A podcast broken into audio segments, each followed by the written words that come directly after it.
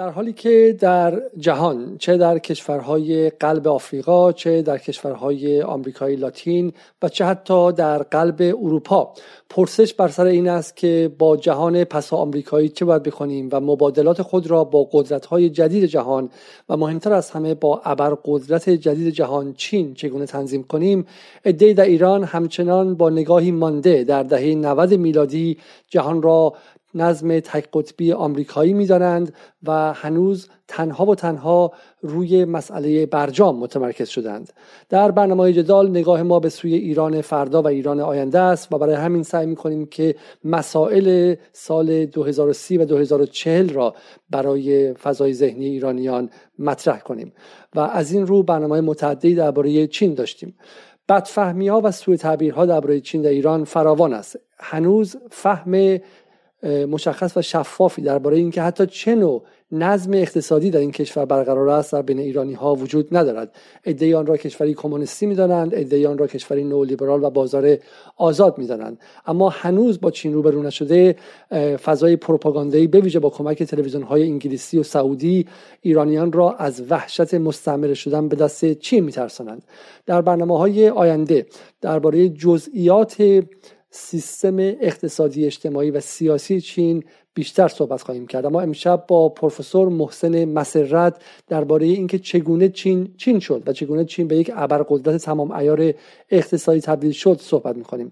پروفسور محسن مسرت متولد 1321 در تهران است. او از سال 1300 چهل در آلمان در کشور آلمان بوده و در سال 1946 مدرک مهندسی خود را گرفته. در سال 1953 او دکترای علوم سیاسی از Freie Universität برلین گرفته و در سال 55 هم فوق دکترای خود را در رشته اقتصاد گرفته. و همین رشته های مختلف به او اجازه داده که نگاهی بینارشته یا به قول انگلیسی ها interdisciplinary به موضوعات مختلف داشته باشد. از آقای دکتر مسرت کتاب های متعددی به فارسی مترجمه شده که از آنها نفت و هژمونیسم آمریکا انتقال سیستم انرژی فسیلی به انرژی تجدیدپذیر است و کتاب دیگر اقتصاد سرمایداری هژمونی آمریکا و منابع فسیلی ایران و اقتصاد نفتی است و همینطور از او در زبان آلمانی. کتاب های فراوانی منتشر شده که تعداد معدودی از آنها را من در اینجا جمع آوری کردم. از جمله نظم جهانی آمریکایی جهانی شدن و توسعه پایدار. سی ساعت کار در هفته که منیفستی درباره کاهش ساعت کار در هفته است و آخرین کتاب او که درباره اقتصاد فاینانشیال یا اقتصاد مالی است. ایشان استاد دانشگاه آلمان هم در حال حاضر هستند. اما پیش از شروع مثل همیشه تقاضا می‌کنم که برنامه رو لایک کنید و اگر تا این لحظه نشدید حتما حتما عضو کانال یوتیوب ما بشید و اگر هم می‌تونید حتما از ایرانی خارج هستید حتما به patreon.com خط مایل جدال بپیوندید و به ما کمک کنید که اولین رسانه مستقلی باشیم که بر پایه کمک شما مشترکین می‌تونیم خودمون رو اداره کنیم. این شما و این برنامه امشب چهارشنبه هفتم اردیبهشت.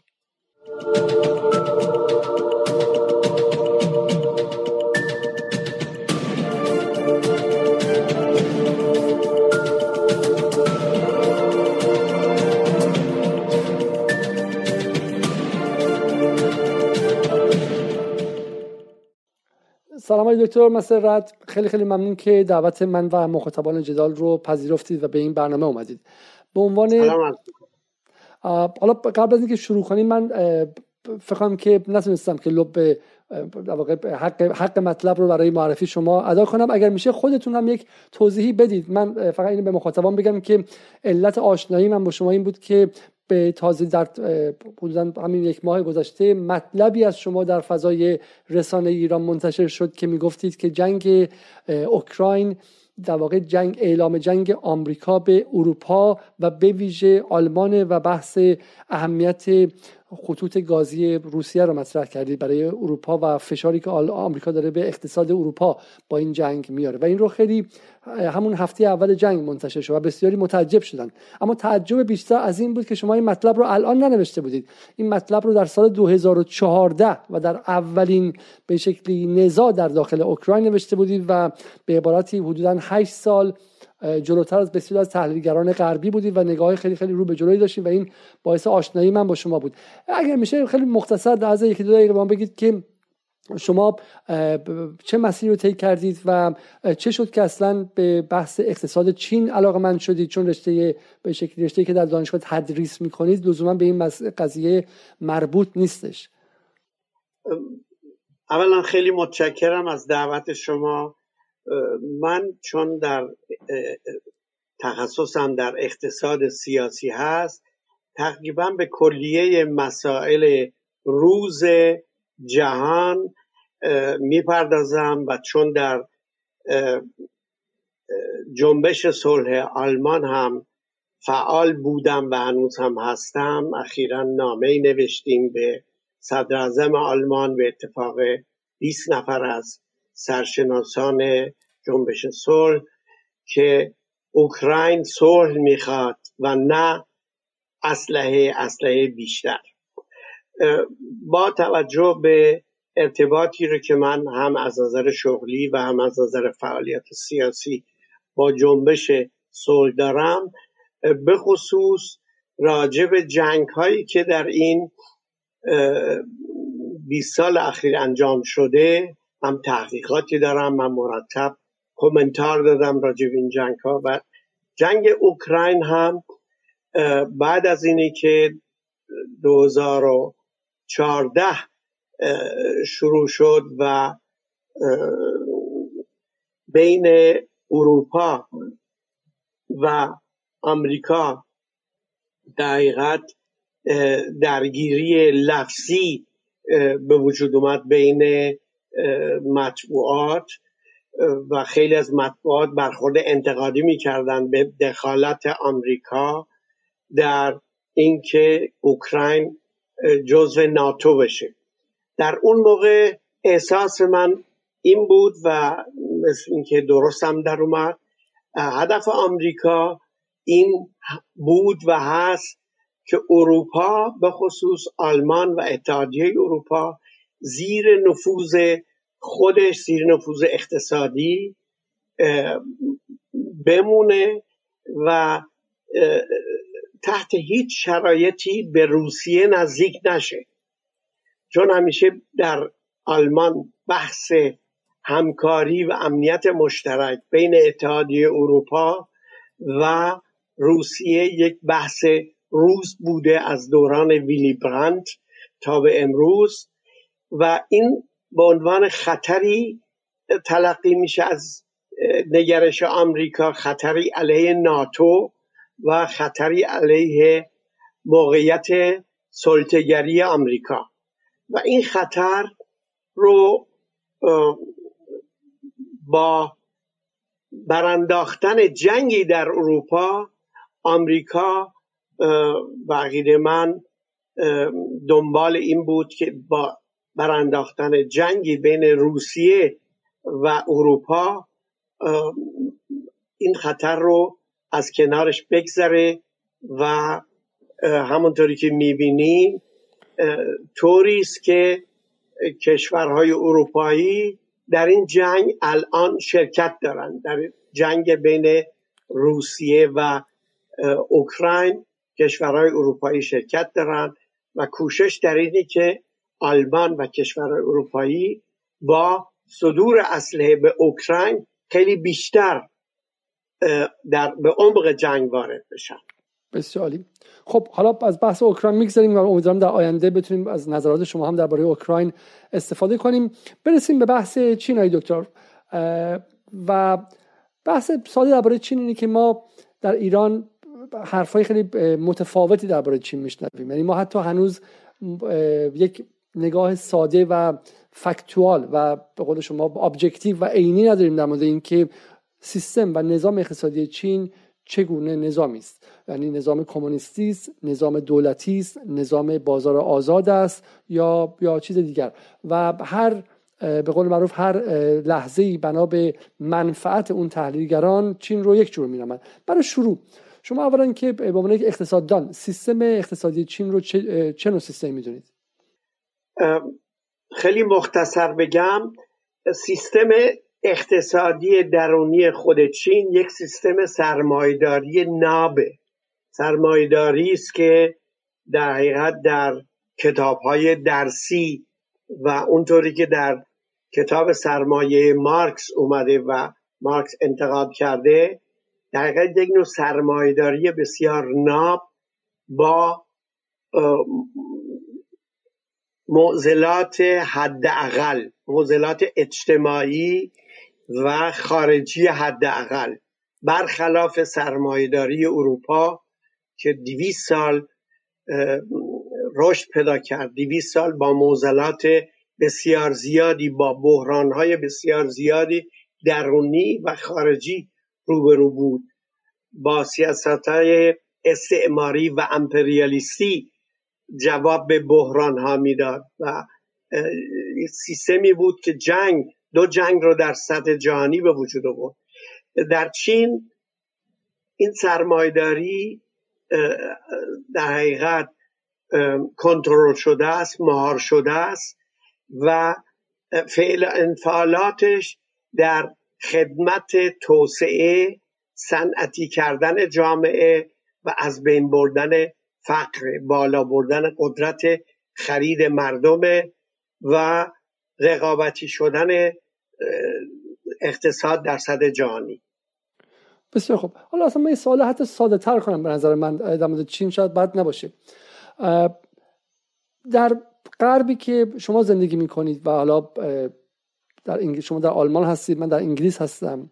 اغلب رسانه های جهان فارغ از این رسانه های دست راستی باشن یا دست چپی باشن این تقریبا امر پذیرفته شده که چین ابرقدرت جدید جهان از این در این دهه دیگه رسما ابرقدرت شده. اما در ایران ما اصلا همچنان درک چندانی از ابعاد قدرت چین نداریم. نظر شما چی پروفسور مسئلت آیا چین یک ابرقدرته یا نه؟ کشوری که فقط نیروی کار ارزون داشته و تونسته کارخونه تولید بنجلهای جهان بشه و ثروتی حالا ایجاد کنه اما با ابرقدرت بودن در معنایی که مثلا آمریکا بوده فاصله خیلی زیادی داره و اصلا اسم اطلاق اسم ابرقدرت بهش اشتباهه. من فکر می‌کنم چین یک موقعیت بینابینی داره بین ابرقدرتی و اون حالتی که شما گفتید یک اقتصادی که به بازار جهانی کالا صادر می‌کنه کارخانه در حقیقت بازار جهانی شده. ابرقدرت بودن شامل اونطوری که آمریکا هست چندین مشخصات به خصوص داشتن پول جهانی و چین هنوز چنین امکانی رو نتونسته کسب بکنه. ولی چین یک اقتصاد بسیار قوی و مستقل جهانی است که در حال حرکت به طرف رقابت با ابرقدرت آمریکاست. این رو میشه گفت و کوشش شدیدی چین داره انجام میده به خصوص با دنبال کردن پروژه جاده ابریشم. کوشش چین در این است که بتونه به یک قدرت به معنای واقعی در سطح جهانی به وجود بیاد و روابط جهانی را تغییر بده. این مسئله است که چین قطعا دنبال یه میشه بیشتر توضیح بدین. منظورتون از اینکه روابط جهانی رو تغییر بده چیه؟ چه تفاوتی داره؟ اگر چین هم یک نیروی بهش یک قدرت سرمایه داره چه فرقی مثلا بین این قدرت سرمایه دار به اسم چین هست و اون قدرت سرمایه دار به اسم آمریکا یا قدرت سرمایه داری که در قبل ما داشتیم به اسم مثلا امپریالیسم بریتانیای کبیر و فرانسه و غیره؟ ببینید امپریالیست کشورهای ابرقدرت و سلطه‌گرای غرب همیشه در اینکه نیروی اصلی در صد جهان هستن و نظام جهانی رو تحت تاثیر قرار میدن و کلیه سیاست سیاست ها رو طوری تنظیم می‌کنن که دنیا به طرف راه اونها بره. این احتیاج به امکانات و فرصت های نظامی داره. انگلیس در سطح جهان پایگاه نظامی وسیعی داشت و آمریکا امروز در جهان 800 پایگاه نظامی داره. و برای دفاع از موقعیت سلطگری خودش احتیاج به این منابع نظامی داره. و در حقیقت ما با یک نظام جهانی یک قطبی برخوردار هستیم که آمریکا با تکیه به فرصت هایی که داره به خصوص فرصت های نظامی و پولی قادر هست کلیه کشورهای جهان رو علیهش تحریم برقرار بکنه. حتی می‌تونه حتی می‌تونه تا حدی علیه چین هم تحریم برقرار بکنه ولی موفق نخواهد شد. در حقیقت آمریکا نبض اقتصادی و سیاسی جهان در اختیارشه و می‌تونه مستقیما و غیر مستقیما در کل کشورها دخالت بکنه. منتها چین من فکر می‌کنم چین اگر قدرت بشه نوعی توازن در سطح جهان به وجود میاد. به خصوص اینکه دلار به عنوان مهمترین پول جهانی نقشش رو از دست میده و کوشش چین هم در همین هست که پول چین تبدیل به پول جهانی بشه و در این صورت طبیعی است که یورو هم عقب نخواهد موند و ما اگر چین عقب ابر قدرت بشه صاحب سه پول جهانی خواهیم شد. این به معنای رقابت بین سه قدرت جهانی است و امکاناتی رو که امروزه اتحادیه ایالات متحده آمریکا داره برای سلطگری این امکانات به طور وسیعی کاهش پیدا می‌کنه و دیگه ایالات متحده قادر نیست با در دست داشتن اهرم دلار کلی از منابع جهان رو به آمریکا جلب بکنه و با این منابع جهانی سرمایه گذاری که از طریق سرمایه گذاری در دلار انجام می‌گیره در در آمریکا و آمریکا می‌تونه در حقیقت بخش عمده از مخارج نظامیش رو از طریق ورود سرمایه از جهان جبران بکنه. این وضع برای آمریکا از بین خواهد رفت. و من معتقدم که این وضع لازمه برای نظم جدید برای, برای صلح در سطح جهانی از بین رفتن انحصار قدرت نظامی که در الان در اختیار آمریکاست. قدرت شدن چین یک مسئله است مثبت و به دموکراتیزه کردن جهان هم در سطح بین المللی و در نتیجه در بسیار از کشورها کمک می‌کنه. جنگ مانع از جنگ های آمریکا خواهد شد. این خودش یک دستاورد بسیار بزرگی است. بسیار خب حالا شما میگید که من تا اینجا متوجه میشم در برنامه های پیشین ما داشتیم برنامه داشتیم درباره دلار زدایی با احمد صالحی که دقیقا همین رو می‌گفت. می‌گفت که تا وقتی که دلار ارز اصلی جهانیه در واقع هر کسی در جهان مجبوره که بخشی از تورم آمریکا رو به کشور خودش وارد کنه و آمریکا با پولی که چاپ کرده و به کشورها صادر کرده با همون پول اسلحه می‌خره و بهشون حمله می‌کنه تو سرشون می‌زنه و غیره. ما با اینجا تا شما موافق هستیم. بسیار خوب. و اینم که انحصار از دست آمریکا خارج چه بسیار امر مناسبیه. اینکه دو قدرت بشن احتمال اینکه مهار دو جانبه اتفاق بیفته این هم قابل فهمه. و این سوالی که من از شما داشتم یعنی خب خیلی هم میگن که حتی در دوره جنگ سرد چه بس اوضاع بهتری بود چون شوروی و آمریکا همدیگر مهار دو جانبه می‌کردن. اما سوالی که من از شما داشتم این بود که به قول معروف ماهیت و ذات این ابرقدرت جدید آیا فرقی با آمریکا داره؟ چون حداقل شوروی ادعا می‌کرد که من فرماسیون تولیدی و فرماسیون اقتصادیم یک شکلی از فرماسیون به کمونیستی و سوسیالیستی و غیره است و به دنبال حد اکثر کردن به شکلی نرخ سود و غیره نیستم. ولی سوالی که هست اینه که چین و آمریکا در واقع دو تا آمریکا خواهیم داشت که همدیگر رو مهار می‌کنن یا اینکه نه؟ شما معتقدید که چین اصلا ابرقدرت متفاوتی خواهد شد و نوع روابطش و روابط اقتصادی و سیاسی و نظامیش هم با کشورهای دیگر متفاوت خواهد بود. این پیش بینی به این صورتی که شما مطرح می‌کنین امکانش برای مثلا سی سال آینده الان خیلی کم وجود داره و من هم این پیش بینی رو به این صورت نمی‌تونم بکنم. ولی خوشبین هستم از اینکه اگر چین به عنوان یک قدرت جدید قوی وارد نظام جهانی در بشه و در تعیین نظام جهانی و روابط سهم بسیار بیشتری داشته باشه ما در شرایطی قرار خواهیم گرفت که دنیا کلیه کشورها هم در حقیقت از امکانات رقابت بین دو کشور خیلی بزرگ به نفع منافع ملی خودشون می‌تونن استفاده کنن. این یک مسئله است که مثبت. مسئله دوم اینه که چین برای اینکه بتونه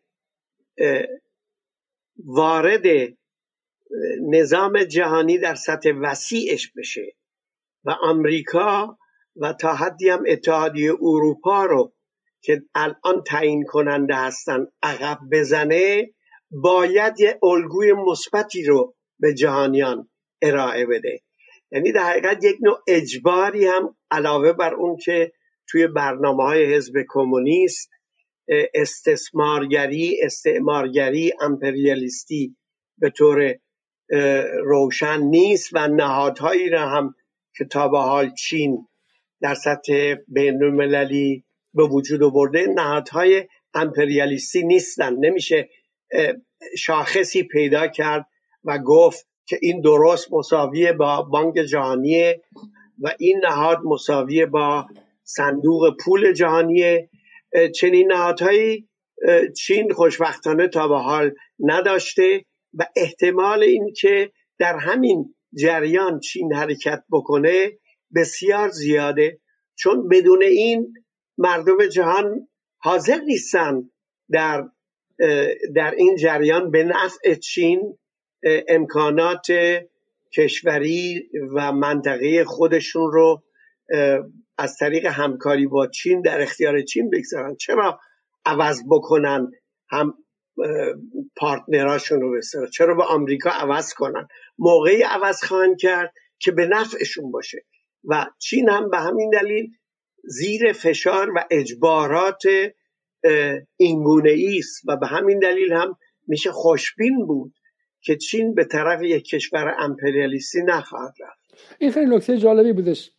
شما میگید اصلا ما حالا فارغ از این که بدونیم ذات طرف چیه ولی بر اساس مکانیزم قدرت چین می‌دونه اگر می‌خواد با آمریکا رقابت کنه نباید اون به شکلی رفتار به شکلی توسعه طلبانه سلطه‌گرانه رو داشته باشه. چون کشورها اصلا سراغش نمیان و اون نظم قدیم رو ول نمی‌خوان بیان سراغ یک رئیس جدید. و این نکته خیلی خیلی نکته جالبیه. چون به ویژه حالا ما برنامه متعددی داشتیم. در خود ایران هم شما دنبال کردیم. من دیدم مقاله نوشتید در حمایت از قرارداد 25 ساله ایران و چین و دنبال کردیم که چه بلبشویی شد چه هیاهویی شد بر سر اون قرارداد و می‌گفتن که چین داره ایران رو استعمار می‌کنه و و یکی از مثال هاشون این بود که چین به کشورها وام میده مثل نزولخورهای قدیمی و بعد کشورها رو مصادره می‌کنه و به شکلی یک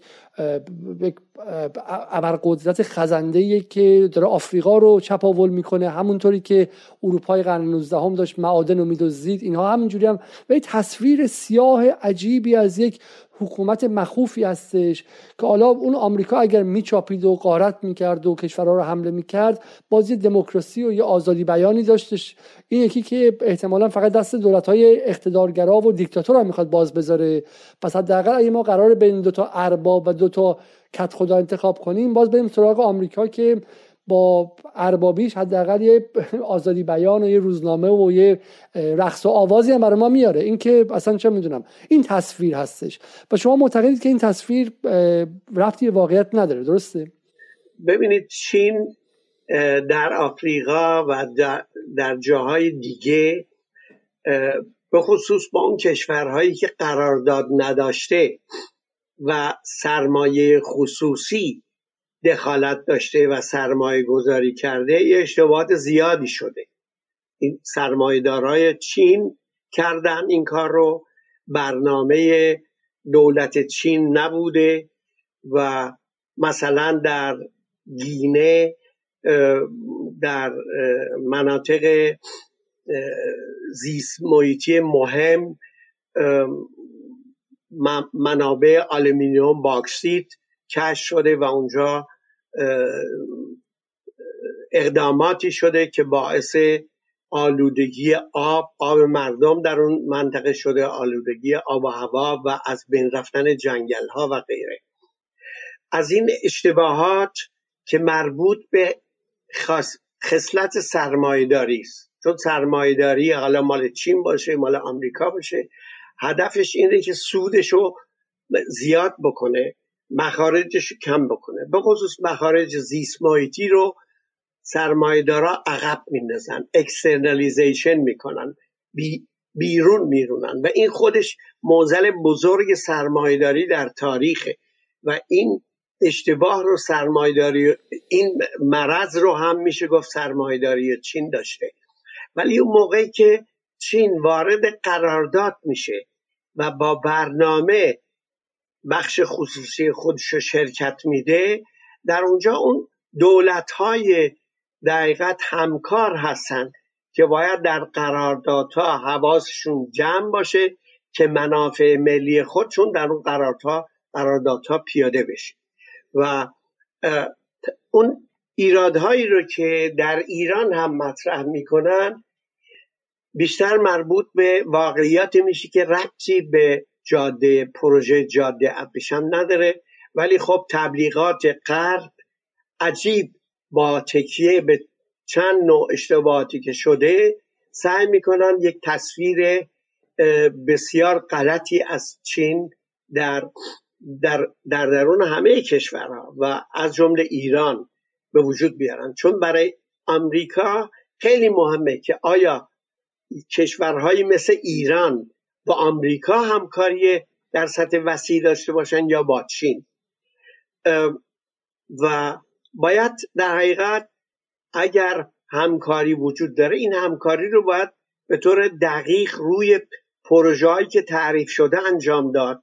و طبیعی است که در اون برنامه در این نوع پروژه ها نیروهای درونی هم سعی می‌کنن منافع خودشون رو جای بدن و این منافع خودشون همیشه به معنای منافع ملی نیست و در این مورد باید نیروهایی که به خصوص جامعه مدنی باید در این زمینه خیلی دخالت بکنه باید انتقاد بکنه و اون ایرادهایی که در قراردادها و پیشنویس قراردادها هست روش انگشت بذارن و شدیدا علیهش انتقاد بکنن. این حقی است که ما همه باید داشته باشیم حالا این خیلی نکته جالبی شما شما میفرمایید. اجازه بدید من فقط این نکته رو بگم. اولا که حالا من برای مخاطبان توضیح بدم که پروفسور محسن مسرت که در مورد به شکلی این صحبت می‌کنه که به شکلی نقش تخریب کننده چین درباره محیط زیست یه مقدار قلوف شده و بخشش محصول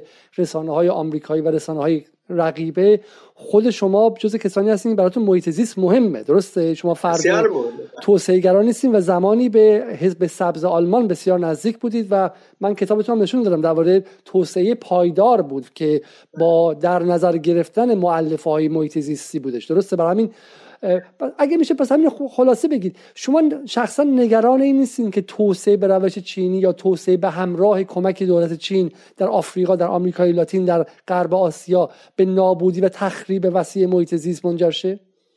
این خطر همیشه وجود داره آیا علیزاده. این خطر همیشه وجود داره و اگر جامعه مدنی در آلمان هیچ نقشی نداشت الان آلمان کما سابق مثل فرانسه دنبال پروژه برق هسته بود. در حالی که ما می‌دونیم در آلمان به زودی به کلی برق هسته و در آینده نزدیک استفاده از منابع فسیلی برای تولید برق از رده صنایع خارج خواهند شد. این نتیجه فعالیت و مقاومت و مبارزه جامعه مدنی است در آلمان.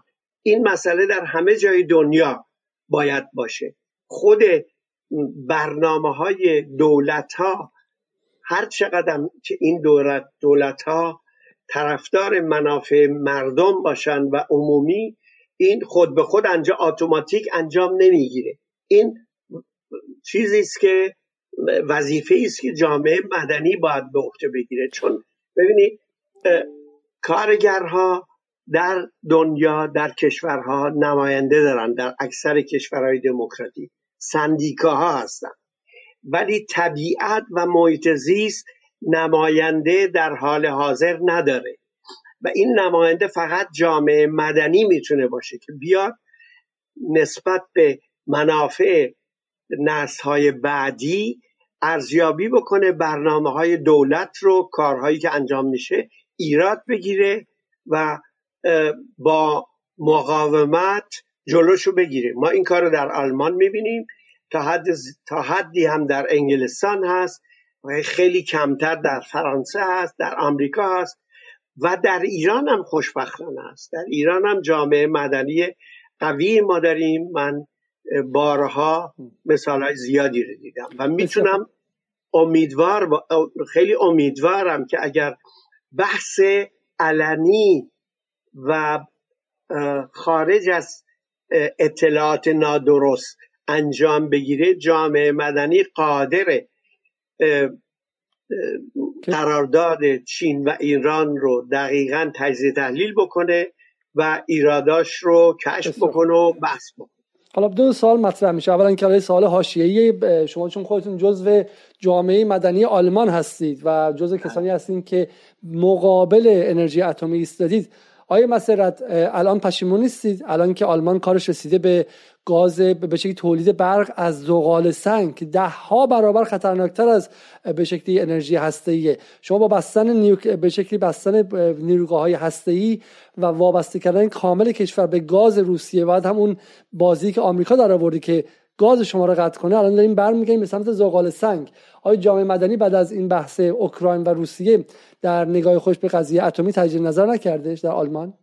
نه به هیچ وجه. جامعه مدنی کما سابق از اینکه نیروگاه های ای از حلقه تولید برق خارج بشن کما سابق طرفدار این تزه و جامعه مدنی مدت هاست که گوشزد می‌کنه به سیاست مداران آلمان که نیروگاه های تجدید پذیر رو گسترش بده سرمایه گذاری شد در این زمینه انجام بده. تا حد زیادی هم انجام شده. آلمان در این زمینه یکی از کشورهای نسبتا به طور نسبی موفقه. مدت هاست که جامعه مدنی می‌خواد که از تولید برق از طریق استفاده از زغال سنگ هم بیاد بیرون. خود من معتقدم که مسئله آب و هوا فقط از طریق کاهش سیستماتیک عرضه منابع فسیلی انجام پذیره. یعنی اگر دولت ها جدی هر سال دو, دو درصد و سه درصد از منابع فسیلی خودشون رو در بازار کاهش بدن این بعد از سی سال ما از رده منابع فسیلی میایم بیرون. من طرفدار این رده هستم و حتی در اون کتاب حالا اگه میشه واردش واردش نشیم من فهم می‌خواستم به کلی بدم که آیا بعد از این بحث بله. اوکراین تجدید نظر نکنیم که شما فرمودید یک نکته هم حالا من بگم می‌خوام از این بحث خارج شیم چون حدودا 30 دقیقه گذشته و می‌خوام برسیم به بحث اصلیمون که می‌خوام نظریه شما رو درباره نحوه انباش سرمایه در چین و بحث توسعه چین بدونیم. ولی قبل از اون فقط یک نکته بگم. شما نکته خیلی جالبی گفتین. گفتین که به شکلی چین میاد فرق نمی‌کنه با آمریکا. وظیفه جامعه مدنی کشورهاست که حالا مطمئن شن که همکاری با چین به تخریب محیط زیست نمی‌رسه. همونطور که بعد قبلا مطمئن می‌شدن که همکاری با آمریکا به تخریب محیط زیست نمی‌رسه. که وام چین به مشکل نمی‌خوره با نظارت. همونطور قبلا بعد مطلع می‌شدن که وام آمریکا نمی‌خوره. دو مسئله است اینجای پروفسور مسئله. مسئله اول این که در ایران حداقل ایران معاصر و نسل جدید برخلاف نسل پدران ما هیچ درکی از مفهوم سلطه آمریکایی وجود نداره چون اینها حرفایی بودی که نظام به صورت رسمی زده در ایران با یک پروپاگاندا و با یک دستگاه رسانه‌ای بسیار مبتزلی که همزمان در جاهای دیگه اعتماد مردم رو از دست داده. همون رسانه‌ای که الان مثلا چون کل اعتبارش رو خرج می‌کنه که از سیسمونی مثلا فلان شخصیت سیاسی دفاع کنه و بعد معلومه وقتی در مورد آمریکا حرف می‌زنه دیگه اعتباری نداره. و برای همین جوان امروزی در ایران اصلا نمی‌دونه که IMF وام ها چی بوده در این چند دهه گذشته؟ نمی‌دونید که آمریکا اگر چین یک شارک یا یک نزول خوره آمریکا که با IMF و با سازمان تجارت جهانی و با به شکلی بانک هاش کشورها یکی پس از دیگری به زانو در آورده جوان امروز در ایرانی نمی‌دونه که آمریکا با آرژانتین در سال 2000 چه کرد و چگونه آرژانتین رو به ورشکستگی رسوند و هر کشور دیگری رو چگونه بانکهاش با به شکلی بهره و غیره از بین بردن. و ما چون از اون جنس سلطه آمریکایی با اون کتاب شما به قول معروف نظم آمریکایی اقتصادی خبر نداریم و الان فقط میشنویم که چین فلان اشتباه کرده یا فلان شرکت چینی فلان اشتباه کرده برامون خیلی بزرگ میشه. من از شما می‌خوام شما کسی از این کتاب درباره نظم آمریکایی نوشتین و الان رو چین هم کار تخصصی کردید. در مقایسه با اون کارهایی که آمریکا و نهادهای آمریکایی در حداقل چهار دهه گذشته کردن شما کاری که چین داره می‌کنه و شرکت های چینی رو چگونه مقایسه می‌کنید؟ ببینید این البته خودش یک بحث خیلی وسیع است. ما دنیا به خصوص جهان سوم در یک تقسیم کار جهانی که زیر نظر آمریکا انجام می‌گیره و اروپای اروپا هم در این زمینه همکاری می‌کنه با آمریکا قرار داریم. این تقسیم کار شامل این هست که اکثر کشورهای دنیای سوم با کمک استفاده از وامهایی که هیچ وقت باز پرداخت نمی‌تونن بشن. وامهایی که به دولت ها داده میشه دولت های دنیای سوم. کشورها تبدیل بشن به کشورهای بدهکار و اینها یک نوع اجبار اتوماتیک پیدا بکنن که منابع طبیعی خودشون چه کشاورزی چه معدنی رو به قیمت نسبتا مناسب در سطح جهان صادر بکنن.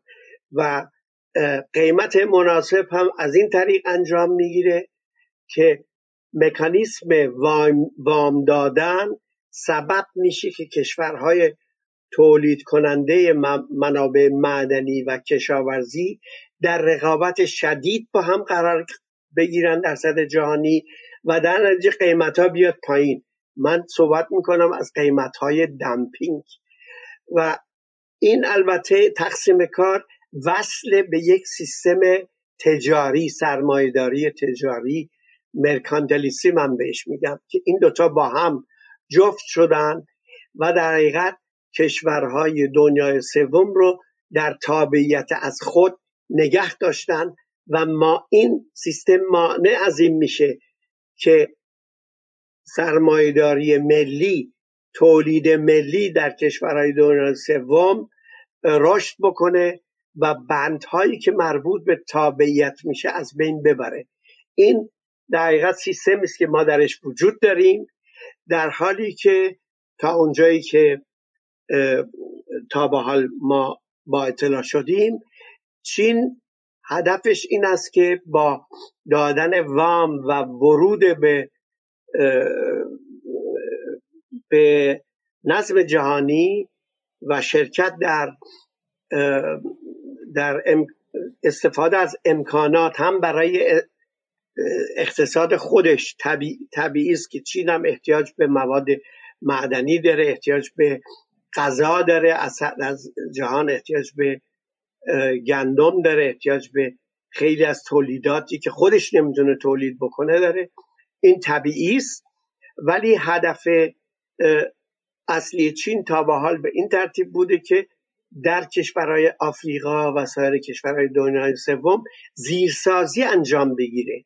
و این زیرسازی فقط در ارتباط با استخراج منابع معدنی نباشه بلکه دانشگاه سازی باشه بیمارستان سازی باشه آموزش و پرورش در سرمایه گذاری باشه که این کارو سیستم سلطگری آمریکا تا به حال به این صورت انجام نداده. این فرق ماهوی بسیار زیادی خیلی نکته جالبی گفتیم پس به عبارت این آیا من می‌تونم بگم که چین برای اینکه اصلا ما بگیم برای اینکه بتونه با آمریکا رقابت کنه می‌خواد با جهان سوم متحد شه و گمان می‌کنه که جهان سوم توسعه یافته ای به چین اجازه اینو میده که اتفاقا از آمریکا قوی تر شه. آیا درسته من اینو بگم؟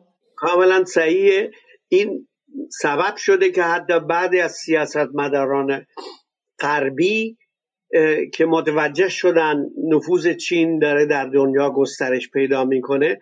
اونها هم صحبت از این می‌کنم که چرا غرب شروع به انجام پروژه های زیرسازی نش نکنه. یعنی در حقیقت میگن که تا به حال ما این کار نکردیم و قفلت کردیم. و برای نمونه آمریکا در فکر می‌کنم کشور درست نمی‌دونم غنا بود یا گینه در تابستان سال قبل یک قرارداد صد میلیونی با کشور آفریقایی بست. بر درست به خاطر زیرسازی و بدون توجه به منابع طبیعی. یعنی در حقیقت همین الان رقابت بین آمریکا و چین یا چین و غرب وجود اومده و این رقابت شدیدتر هم میشه که غرب هم میره به طرف ساخت سرمایه گذاری در زیرسازی جوامع دنیای سوم. یه رقابت بسیار مثبت. این خیلی خیلی نکته جالبیه. حالا من فقط این بازم میگم این نکته می‌خوام از این بحث رد شیم چون بحث اصلی امشب این نبود. در ایران متاسفانه تبارشناسی کلمه جامعه مدنی تبارشناسی خاصه یا گنالوگی به قول شما آلمان ها تبارشناسی خاص جامعه مدنی در ایران به دهه هفتاد شمسی یا دهه 90 برمیگرده که جامعه مدنی امری بود وابسته به لیبرال دموکراسی به جهانی شدن به شیوه غرب و وابسته بود به نهادهای آمریکایی سیاسی در جهان NED یا National Endowment for Democracy به خود استیت دپارتمان آمریکا به به شکلی بقیه نهادهای حقوق بشری نزدیک به دولت آمریکا. و وقتی میگید جامعه مدنی جامعه مدنی تو ایران از آمدن اسم چین تیک تیک میلرزه. و گمان می‌کنه چین اگر ما باش قرارداد داشته باشیم یعنی اقتدارگراتر شدن جمهوری اسلامی یعنی زندانی شدن روزنامه نگاران یعنی بسته شدن اینترنت. شما در این مسیری که دنبال کردید آیا ورود چین به کشورها این معنی داشته؟ آیا لزوما آیا لزوما نزدیک شدن اقتصادی به چین به معنی تضعیف جامعه مدنی؟ جامعه مدنی در ایران باید از چین بترسه یا گمان کنه که با چین میشه واقعا به نظم عادلانه تری از نظر اقتصاد رسید و این می‌تونه بنیانی باشه برای حالا به شکلی آزادی های اجتماعی و سیاسی. من فکر می‌کنم اگر از جنبه های اشتباهاتی که ممکنه بشه صرف نظر بکنیم همکاری چین طبیعتا اول با دولت هاست و دولت ها هم در اکثر کشورهای دنیای سوم دولت های دیکتاتوری هستند. و دولت های دیکتاتوری از نگرش منافع قشری خودشون حرکت می‌کنن و کوشش می‌کنن که از موقعیت فرصت هایی که چین به وجود میاره به نفع خودشون استفاده بکنن. یعنی این امکان وجود داره. ولی از طرف دیگه این همکاری چون همکاری در زمینه زیرسازی در کشورهاست و کمک به در حقیقت طبقه متوسط عملا کمک به طبقه متوسطه امکان اینی که موقعیت انحصاری قدرت ها هم مورد سوال قرار بگیرن وجود داره. بدون که این قدرت ها خودشون متوجه بشن طبیعی است که اگر در کشوری مثل قنا بورژوازی اونجا قوی بشه طبیعی است که با کمک هایی که چین می‌کنه طبیعی است که قدرت انحصاری دولت هم تغییر پیدا می‌کنه و کاهش پیدا می‌کنه. و این مسئله در مورد ایران هم هست. البته این فرض که ممکنه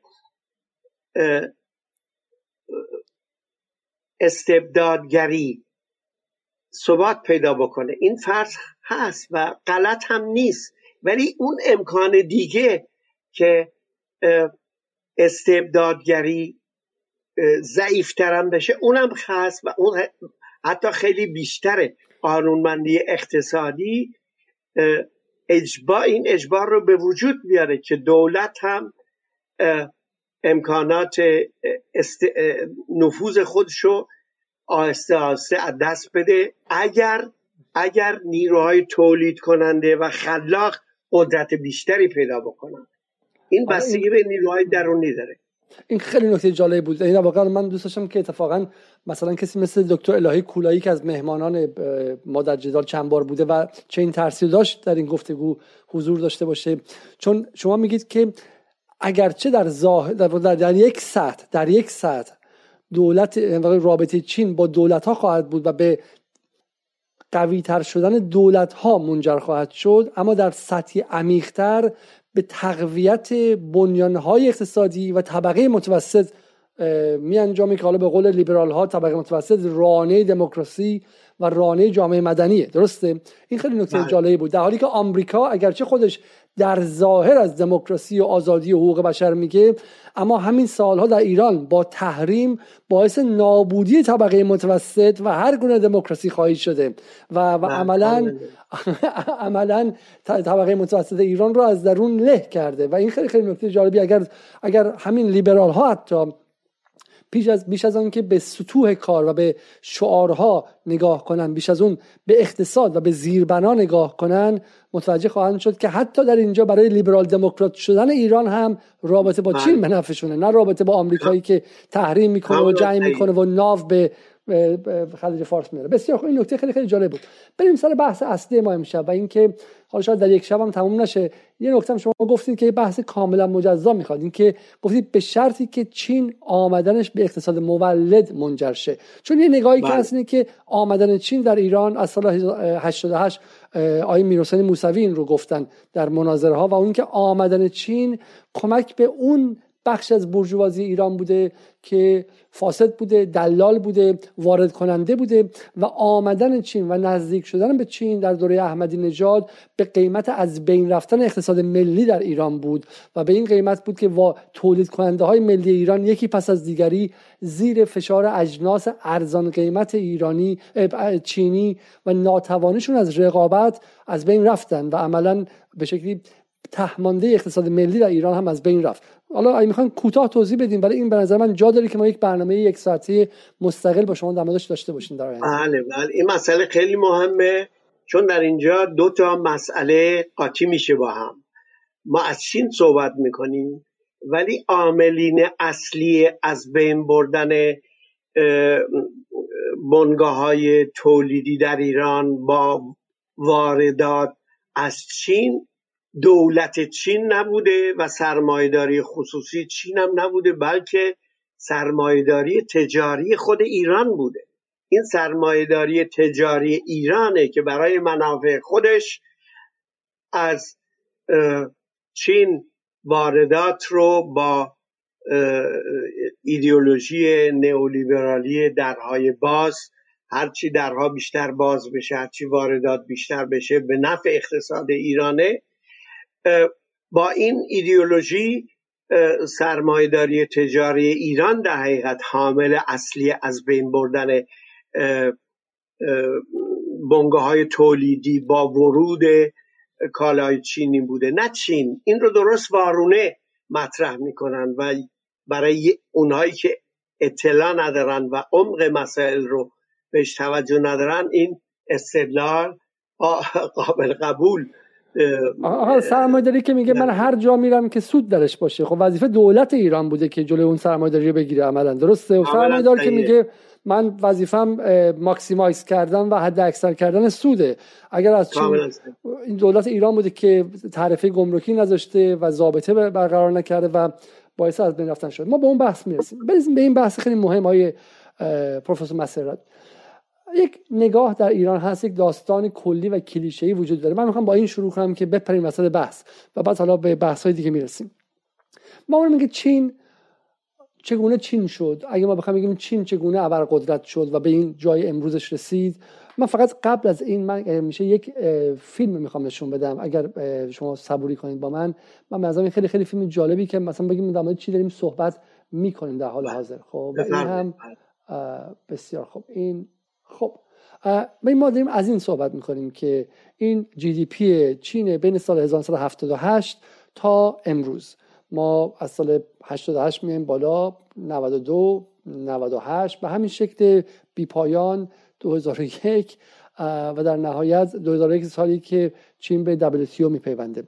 و بعد می‌رسیم به امروز. یک رشد باور نکردنی و فوقالعاده و جایی که حالا چین رو حتی در کرونا به اینجا می‌رسه. 99 تریلیون یوان در سال. رقم باور نکردنی که به خود رهبران چین هم می‌گفتیم در سال 1978 گمانم گمانم باور نمی‌کردن.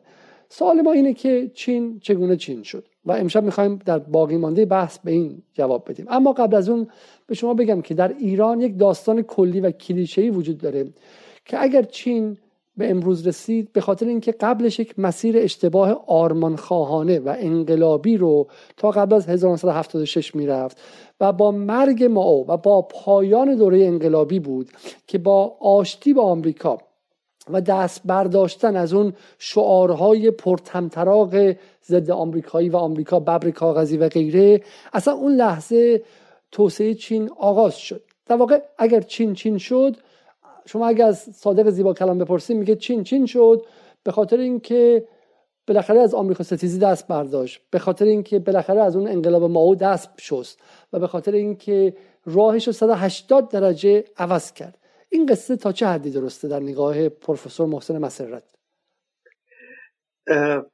بله در این مورد این تز وجود داره. در ایران مثل که خیلی مسئله روزه. و یک بینش یک نگرش دیگه هم وجود داره که بین ایرانیان من رو شنیدم که اینها می‌گویند چین نتیجه سیاست های نئولیبرالی غربه.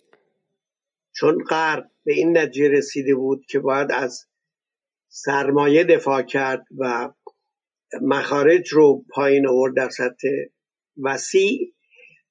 بهترین امکان برای این استفاده از نیروی کار ارزان چین بود و به همین دلیل چین تبدیل شد به چین.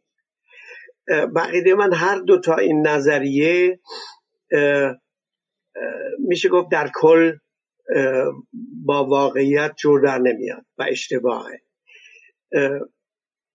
در مورد موقعیت بین المللی و شانسی که برای چین به وجود اومد که آمریکا در حقیقت خواست در جنگ سطر سرد با روسیه به خصوص مخاطب اصلیش روسیه باشه و به همین دلیل به چین نزدیکی کرد.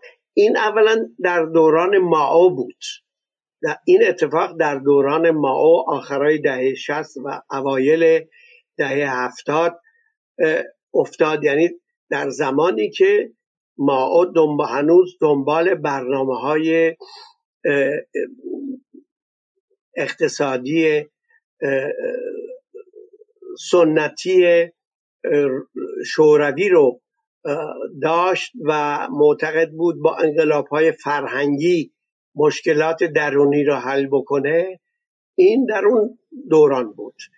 ولی در همون دوران اصلاح طلبان در درون حزب کمونیست به مرور تجزیه تحلیل با تجزیه تحلیلی که از اشتباهات الگوی شوروی کردن به این نتیجه رسیدن که این الگو سبب صنعتی شدن چین و قدرتمند شدن چین مستقل شدن اقتصاد چین نخواهد شد. و به این نتیجه رسیدن که صنعتی شدن چین با مخارج بسیار کمتری مخارج اجتماعی بسیار کمتری از طریق خود سرمایداران انجام خواهد شد. این نظریه بود که دنسیاپین به عنوان اصلاح طلب همیشه مطرح می‌کرد و مورد خشم طرفداران ماتستونگ بود. حتی بهش لقب خائن دادن و خیلی مخالف بودن. ولی این نظریه لنسیاپین درست بود و با شروع اصلاحات که از هزار بعد از مرگ ما از 1983 84 شروع شد چند سالی طول کشید تا دن تونست در سطح وسیع حزب کمونیست ایده خودش رو توضیح بده و کل حزب کمونیست رو طرفدار این عقیده بکنه. در 1984 اصلاحات شروع شد. اصلاحات که هدف نهاییش این بود که طبقه سرمایداری چین که در خود چین وجود نداشت از نظر تاریخی وجود نداشت. برخلاف ژاپن برخلاف کره جنوبی. در چین بورژوازی ملی که قدرت داشته باشه وجود نداشت و حزب کمونیست چین تصمیم گرفت که این طبقه رو به وجود بیاره. از بالا با برنامه این طبقه رو به وجود بیاره. و این راه رو چین در حقیقت جمهوری چین رفت که موفق شد بعد از سی سال در حقیقت کلیه اهدافی رو که در برنامه ریزی ها داشت به مرور تا 2010 پیاده بکنه که در درون چین نوعی سرمایهداری کنترل شده مهار شده به وجود بیاد و خود سرمایهداران خصوصی در چین که اینها بسیارشون اعضای حزب کمونیست و فرزندان نخبه های حزب کمونیست بودن. ده درصد 15 درصدی حد می‌زنن که اینها بودن که وارد سرمایه گذاری شدن. ولی حزب کمونیست هدفش این بود که با کنترل شدید سرمایه دارها اونها رو مجبور بکنن به پیاده کردن راه های سرمایه داری و در این کار موفق شدن. این خیلی نکته جالبی. حالا من به مخاطبا بگم که چرا این بحث ها رو ما خواهیم کرد؟ چون در خود جمهوری اسلامی هم ادعی معتقدن که ما باید بورژوازی رو از داخل حزب حاکم به وجود بیاریم و به شکلی سرمایه‌داران بزرگ ما باید فارغ تحصیلان امام صادق باشن فارغ تحصیلان به شکلی از از داخل سپاه بیان و غیره. و این به خودی خود شما حالا اگر مدل چینی باشه این به خودی خود ایراد نداره. اگر بتواند و اگر می‌توانست به اقتصاد مولد برسه که حالا باید بررسی کنیم ببینیم که چرا در ایران این مدل نیمه چینی به نتیجه معکوس رسید. حالا بهش خواهیم رسید. اما از میگم بحث ایران رو امشب نخواهیم کرد. بریم به اینجا. بذار یه سوال کلی کنم. کاری که دنگ شیاوپینگ کرد و کاری که اصلاح طلبان چین حزب کمونیست کردن حالا در زبان دیالکتیکی یک مرحله بود که مرحله بعدی بود ولی از دل اونجا اومده بود. ولی خیلی هم میگن نه توی میگم نگاه لیبرالی اینه که نه بالاخره این چینیا سرشون به سنگ خورد و عقلشون رسید و به شکلی راه اشتباه کنار گذاشتن و راه درست رو شروع کردن. سوال من اینه بدون انقلاب 1949 و بدون ماو و بدون اون مرحله اولیه آیا مرحله بعدی دنگ شیاپینگ ممکن بود؟ آیا توسعه بعدی ممکن بود؟ آیا بدون انقلاب 1949 چین می‌توانست چین شود؟ نه عقیده من چنین چیزی امکان نداشت چون اون نیرویی که نیروی اجتماعی حامل دقیقت صنعتی شدن در سطح ملی وجود نداشت و نیروهایی که باقی مونده بودن از پس از ازمهلال نظام سلطنتی چین که خیلی شبیه به ازمهلال سلسله قاجار در ایرانه که با ورشکستگی اقتصادی و نه تنها سیاسی بلکه اقتصادی حقیقت ورشکستگی به معنای واقعیش ازمهلال پیدا کرد و نیروهای باقی مونده نیروهایی بودند که در روابط تجاری شرکت داشتن و می‌خواستن حفظ کنن موقعیت چین رو در تقسیم کار جهانی مرکانتالیستی و تبدیل چین به کشور صادر کننده مواد طبیعی به جهان. ولی اینها در مقابل حزب کمونیست که هدفش انقلاب اجتماعی و صنعتی کردن در سطح وسیع بود ضعیف شدن و باختن در حقیقت. فرار کردن از کشور چین به تایوان و در اونجا در حقیقت مستقر شدن. حزب کمونیست چین و ماوتستونگ از همون اول درسته که برنامه ریزی های اشتباه کرد ولی هدف در این خط بود که به نفع چندین صد میلیون دهقان و نیروهای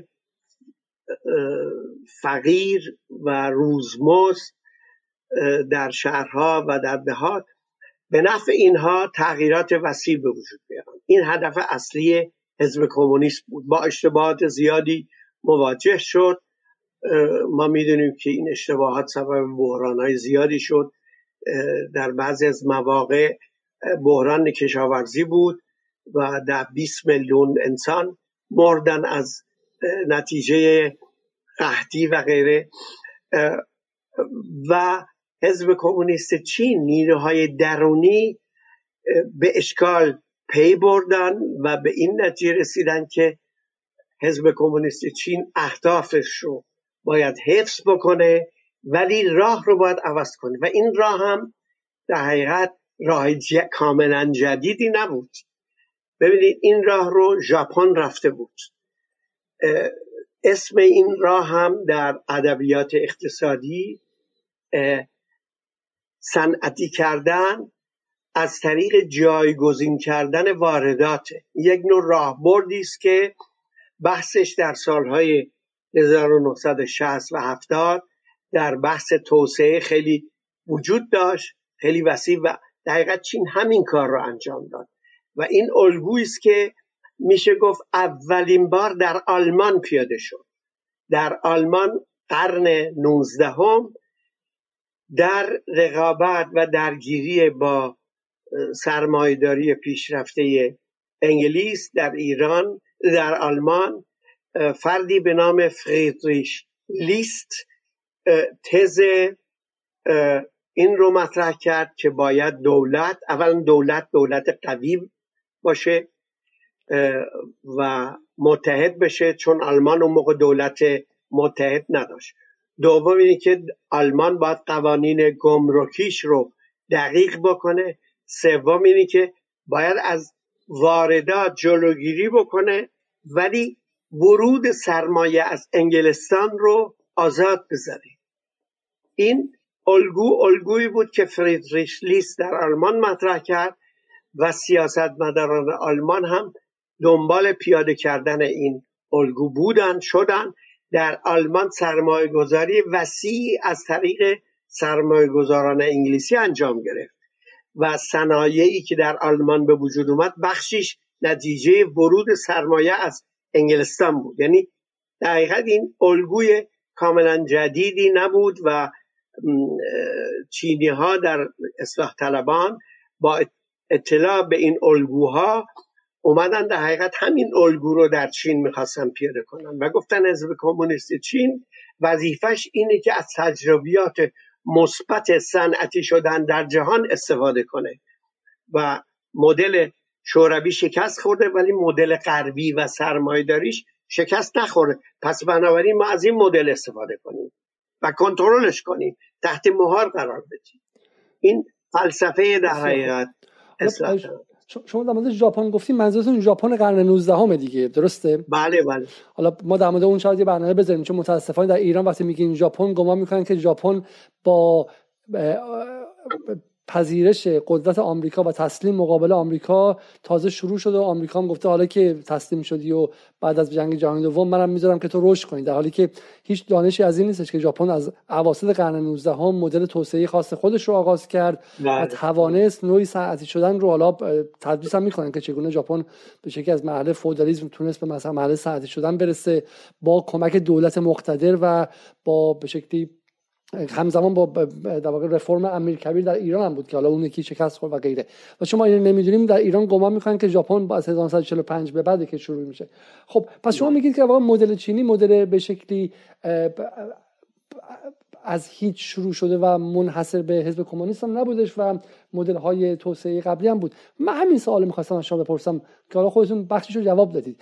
چون سوالی که هست اینه که پس چین مدل های توسعه درونزا قبل از انقلابش نداشت و شما میگید که نه اون چیزی که در چین اتفاق افتاده بود قبل از 1949 بورژوازی مرکانتالیستی یا بورژوازی تجاری به شکلی خام فروش بود. درسته؟ منبع فروش بود نه بورژوازی مولد. و چین هرگز قبل از 1949 نتوانسته بود به سمت به شکلی توسعه درونزای مولد بره. درست درست فهمیدم؟ من همینطوره. این البته مسئله است که در مورد کلیه کشورهای بزرگ آسیایی مطرحه که در این کشورهای آسیایی بورژوازی و سرمایداری ملی و صنعتی شدن گرچه زمینه های تاریخیش از نظر قدرت دولت و زیرسازی در مسائل کشاورزی آبرسانی و غیره و حتی علم و دانش وجود داشته ولی این تحول نمی‌تونسته به وجود بیاد چون بورژوازی داخلی ایران و کشورهای آسیایی هیچ وقت قدرت پیدا نکرده و همیشه قدرت های مرکزی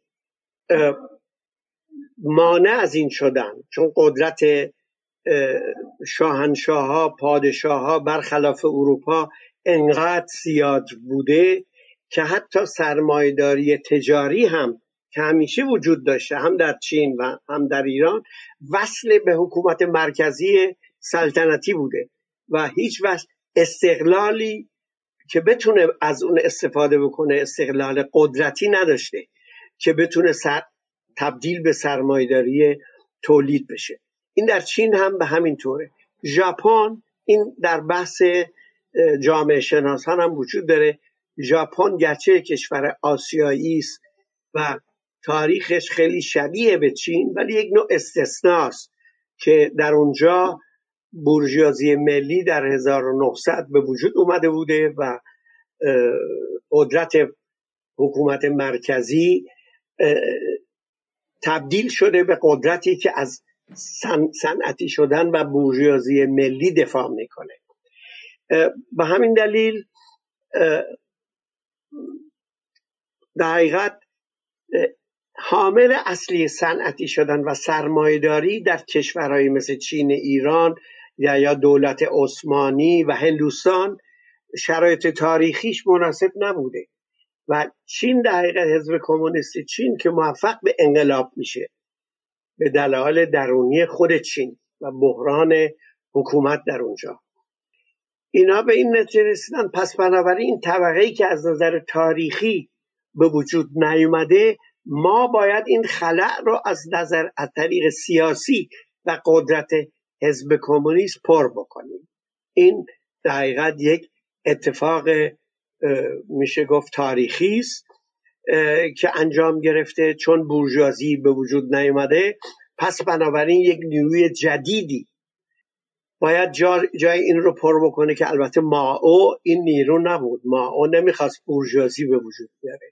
ولی دن و اصلاح طلبان حزب کمونیست بودند. بسیار نکته جالبی. من برای مخاطبان توضیح بدم که چه اتفاقی داره میفته اینجا در گفتگوی من و پروفسور محسن مسرت. ما در برنامه جدال درباره رفتن به سمت استقلال سرزمینی زیاد صحبت می‌کنیم برای مقابله با اشکال جدید و قرن بیست کمی استعمار و امپریالیسم صحبت می‌کنیم. از این منظر درباره منطقه غرب آسیا صحبت می‌کنیم در مورد جنگ صحبت می‌کنیم در مورد اوکراین در مورد نظم جهانی و غیره. ولی پروفسور محسن مسرت توضیح میده که برای اینکه چین بشید شما نیازمند این هستین که فرماسیون یا در واقع نحوه سازوکار تولیدتون رو از بنیان عوض کنید. و اگر بنیان تولیدی شما همچنان بنیان مرکانتالیستی یا تجاری باشه که نفت خام رو میاید و میفروشید به بیگانگان کتانتون رو میاد یا به شکلی پنبتون رو میاد در یک کشور دیگه میفروشید در شیلی مثلتون رو میان خام میفروشید و غیره شما همواره گره خواهید خورد با اون سرمایه جهانی و هیچ وقت به استقلال نخواهید رسید و حتی اگر به یک مثل چند تا موشک و یه والا قدرت پدافندی هم برسید اما در نهایت در نظم کلانتر اقتصادی جهان یک برده خواهید ماند و یک عملا مستعمره خواهید ماند و نباید گول موشک و به شکلی به شکلی قوه قوه نظامیتون رو بخوریم. و همینجاست که ما در مورد چین صحبت می‌کنیم. و نکته جالب دومی که آقای دکتر میگن این که میگن چین هم مثل ایران دوره قاجار و دوره پهلوی مثل هند مثل جاهای دیگه اون سرمایداری که اونجا بود اون به شکلی طبقه تاجران طبقه تاجرانی بودن که چون زیر سایه قدرت مرکزی خیلی قوی بودن و حالا بحث تاریخی خیلی فراوانه. نتونسته بودن اون مرحله بندی تاریخی در اروپا رو طی کنن و به بورژوازی مستقلی برسن که بانکداری خودشو داره صنعت خودشو داره جامعه مدنی خودشو داره و غیره نتونسته بودن اونو شکل بدن. حالا دو راه داره. تو ایران مرتب می‌خوان در واقع اون مسیر اروپا رو تکرار کنن مرحله به مرحله. برای همین الان همه می‌خوان جامعه مدنی در این دوره اصلاحات به بعد به وجود بیارن. و شما میگی که چین یک, مر... یک کار دیگه کرد. خودش اومد آزمایشگاهی تاریخ رو باستولید کرد. این یعنی در واقع تاریخ درون خودش به واسطه دولت مرکزی مقتدر کمونیستی تاریخ رو ساخت. و اگه ما بخوام توسعه پیدا کنیم نیازمند طبقه بورژوا هستیم. این طبقه در این منطقه در این زمین رشد پیدا نکرده. ما باید آزمایشگاهی بسازیمش. و اینجا بود که اومد یک بورژوازی غیر مرکانتالیستی شما میفرمایید. درسته؟ بله. بورژوازی غیر تجاری بورژوازی غیر دلال. و بورژوازی. مولد ساخت حرف شما اینه درسته بله بله کاملا درست بله. خب چگونه این کاری کرد ببینید وقتی که هدف روشن بود که قرار طبقه جدید ساخته بشه احتیاج به آماده کردن بستر سیاسی یه این کار بود و برای این کار ابتدا مالکیت خصوصی رسمی شد. دولت قبول کرد که از مالکیت خصوصی دفاع بکنه بیاد قوانین قوانین خودش رو طوری تنظیم کنه که مالکین خصوصی به وجود بیان.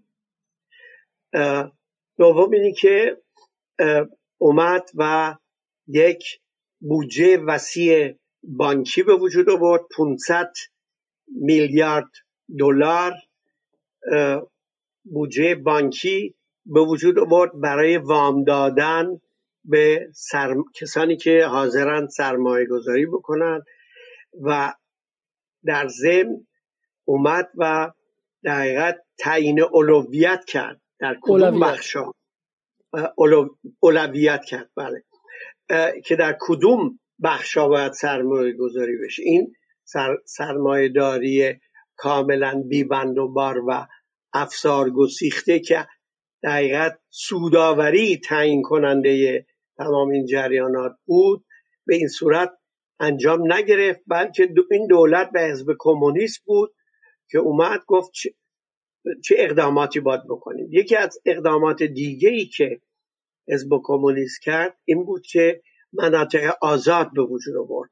مناطق آزاد که در اون کشورهای بنگاه های سرمایداری جهانی حق داشتن سرمایه گذاری بکنن و در اونجا تمام قوانین لازم برای آزاد بودن پیاده شد و مراکز صنعتی خیلی قدرتمندی در اونجا به وجود اومد. در مدت حدود پنج سال تجربه تجربه جمع کرد حزب کمونیست چین و بعد از اون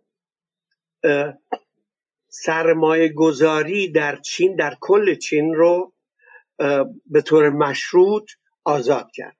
در ضمن که واردات ممنوع شد و کاملا مهار شد. و دقیقت کلیه تولیداتی که از کالاهایی که از خارج می اومد با وضع قوانین گمرکی مهار شد و به خصوص تولیداتی که در خود چین اول امکان داشت قدغن شد اصلا ورود کالا و تولیدات داخلی حمایت شد و در مرحله بعدی سرمایه گذاری از جانب خارجی ها امکان پذیر شد. بورس شانگهای به وجود اومد در سال 1985 فکر می‌کنم یا 88 درست نمی‌دونم.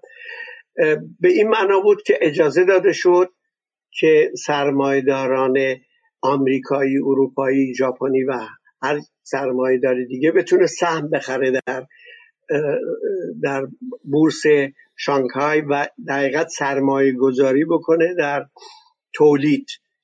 و با این روش دوگانه که مهار واردات ولی آزاد گذاشتن مشروط سرمایه ورود سرمایه یک نوع رقابت بین بنگاه های بین المللی به وجود آورد که بنگاه های بین المللی بعد از اینکه متوجه شدن کالاهاشون رو نمی‌تونن به چین صادر کنن و یا به صورت محدود می‌تونن صادر کنن در رقابت با هم افتادن که در چین سرمایه گذاری بکنن. یعنی چین با این سیاستش بنگاه های بین المللی مجبور به تغییر سیاست داد و اونها رو وارد کرد به بازار چین و البته مشروط. به این ترتیب که اولا سرمایه گذاران خارجی میبایست در مدیریت چینی ها رو شرکت می‌دادن. دوما اینکه سهم خارجی ها هیچ وقت بیشتر از پنجاه درصد نبوده و همیشه خود چین سهم سرمایهداران چینی پنجاه و یک درصد بوده.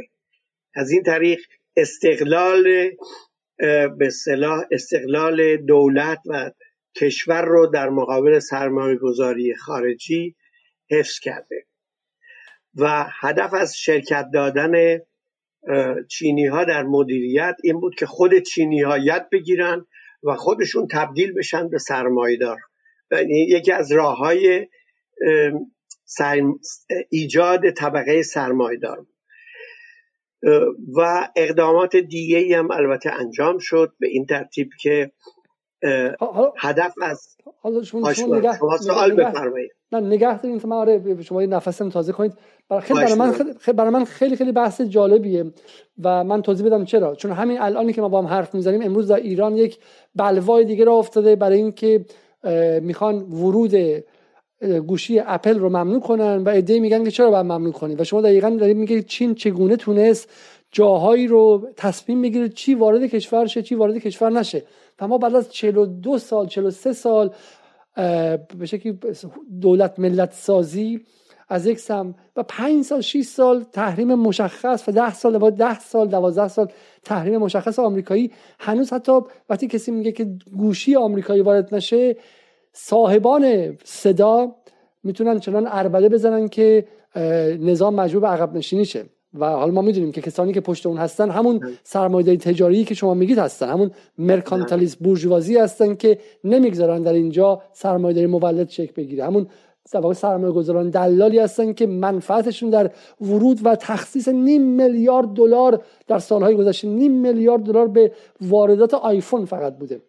نکته دیگه که اینجا هست اینه که الان بحث خودروی ملی هست. خودروی ملی ایران مردم ازش آسی مشکلات فراوانی داره. همه ما در موردش می‌دونیم. اما در نهایت اینکه ناتوانی از به شکلی منضبط کردن regulate, regulate کردن و تنظیم روابط بین اینکه ما اگر سیتروئن و پژو می‌خوایم باید بخواید پژو بتونه در ایران کار کنه و بتونه اینجا بسازه و همین چیزایی که میگی. برای همین برنامه امشب برنامه درباره چین فقط نیست. برنامه درباره ایرانه درباره توسعه است درباره اینکه رابطه دولت مرکزی با سرمایداری داخلی از یک سمت و با نظم جهانی و سرمایداری جهانی از سمت دیگه باید چگونه باشه که این به جای اینکه به مستعمر شدن جدید یک کشور منجر شه به استقلال و توسعهش منجر شه در واقع این سه بله. مثلث دولت مرکزی کشور جهان سومی که اونجا چینه اینجا ایران فردا چه می‌دونم بولیویه ونزوئلاست. دولت مرکزی رابطش با سرمایداری داخلی خودش و بورژوازی داخلی خودش از یک سمت و بعد هم امپریالیسم غرب سرمایداری جهانی بانکداری جهانی و غیره. این سزل چگونه و با هم دیگه تنظیم میشم ولی چیزی که هست این سوال ساده من از شما. خیلی از این کارا تو ایران انجام شد. منطقه آزاد گذاشتن تو ایران قوانین گمرکی و مرتب عقب می‌برن جلو می‌برن. ولی خب ناتوان دیگه. یعنی از این ور قوانین گمرکی رو عوض می‌کنن از اون ور هزاران کولبر میارن و از اون ور چه می‌دونم اسکله قاچاق برادران قاچاقچی و غیره حالا همون حرفایی که می‌زنن. چطور چین به سرمایه‌داری که خودش به وجود آورده تونستش اعتماد کنه. چون در ایران هم از زمان آقای رفسنجانی که خودش رو دنگ شیاپینگ ایران می‌دونست تلاش شد که سرمایه‌داری با ریش و تسبیح در ایران بسازن. اما اون سرمایه‌دار ایرانی پول رو برد به لندن به تورنتو به دبی و در جاهای دیگه خرج کرد و انداخت تو همون مسیر دلالی. از اون سرمایه‌داری ریش با, با ریش و تسبیح آبی گرم نشد و ازش به شکلی سازنده شیامی در نیامد. سازنده لوازم چینی ماشین و خودروی چینی و اون برندهای چینی در نیامد. چرا این مسئله برنامه خاصی می‌خواد؟ چگونه حزب کمونیست تونست به این سرمایداران اعتماد کنه که اینها ملی باقی میمونن و وطن فروش نمیشن؟ با عنوان کردن قوانینی که کنترل کنترل کننده هستن این قوانین و با تشکیل کمیسیون های بازرسی و با تقسیم منابع با توجه به هدف. ببینید هدف خیلی مهمه. هدف و اینکه این هدف زمینش زمینه تحققش منافع عمومی و ملی است یا اینکه منافع عمومی و ملی نیست بلکه منافع قشری است. این خیلی مهمه. در چین حزب کمونیست تا به حال دنبال تعریف منافع ملی بوده. یعنی چه سیاستی انتخاب بکنه که صنعتی شدن از بین بردن فقر در کوتاهترین مدت انجام بگیره. یعنی این دوتا با هم همخانی داشته هم هدف و هم منافع تعریف منافع. این مقایسه رو میشه فوری در ایران کرد ولی یعنی در حقیقت میشه گفت که در ایران این همخانی وجود نداشته. صحبت از کمک به تولید ملی همیشه بوده.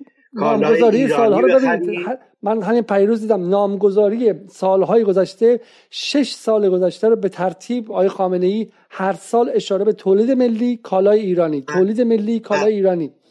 بله بله. بخرید کالاهای ایرانی بخرید کالا ولی وقتی که ما برنامه نداریم استراتژی نداریم و واردات رو جلوشو باز گذاشتیم وارداتی که از کل جهان از چین و از غرب جلوی جلوی تولید ملی داخلی رو می‌گیره و ازش حمایت که نمی‌کنه هیچی بلکه داغونش می‌کنه. سیاست درهای باز یک سیاست نئولیبرالیستی است و این سیاست از این حرکت از این فرض حرکت می‌کنه که بازار آزاد همه مشکلات رو خودش حل خواهد کرد.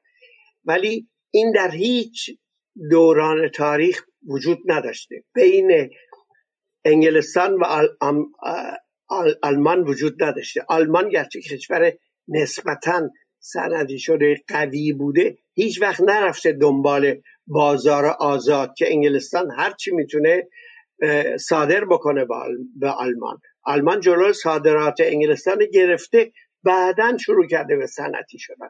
ولی ایران ما اصلا جلوی واردات رو نمی‌گیریم. یعنی نیرویی که جدی بخواد جلوی واردات رو بگیره چنین نیرویی در ایران وجود نداره متاسفانه. در ما اینجا مطرح مطرح میشه که حامل صنعتی شدن در ایران چیست؟ و این حامل اگه بخوام دنبال این حامل اجتماعی بگردیم پیدا نمی کنیم ما ببینیم که تولید کنندگان وطن دوست بسیار زیادی هستند. که با مشقت زیاد سعی می‌کنن بخشی از تولیدات و احتیاجات درونی رو در ایران تولید بکنن. ولی هیچ وقت قادر به رقابت حتی در بازار منطقه هم نشدن. چه برسه در سطح جهانی. ولی چین در حقیقت حزب کمونیست چین حامل واقعی تعریف منافع ملی و حامل کنترل صنعتی شدن و سرمایداری چین و زامن اجرای مکانی...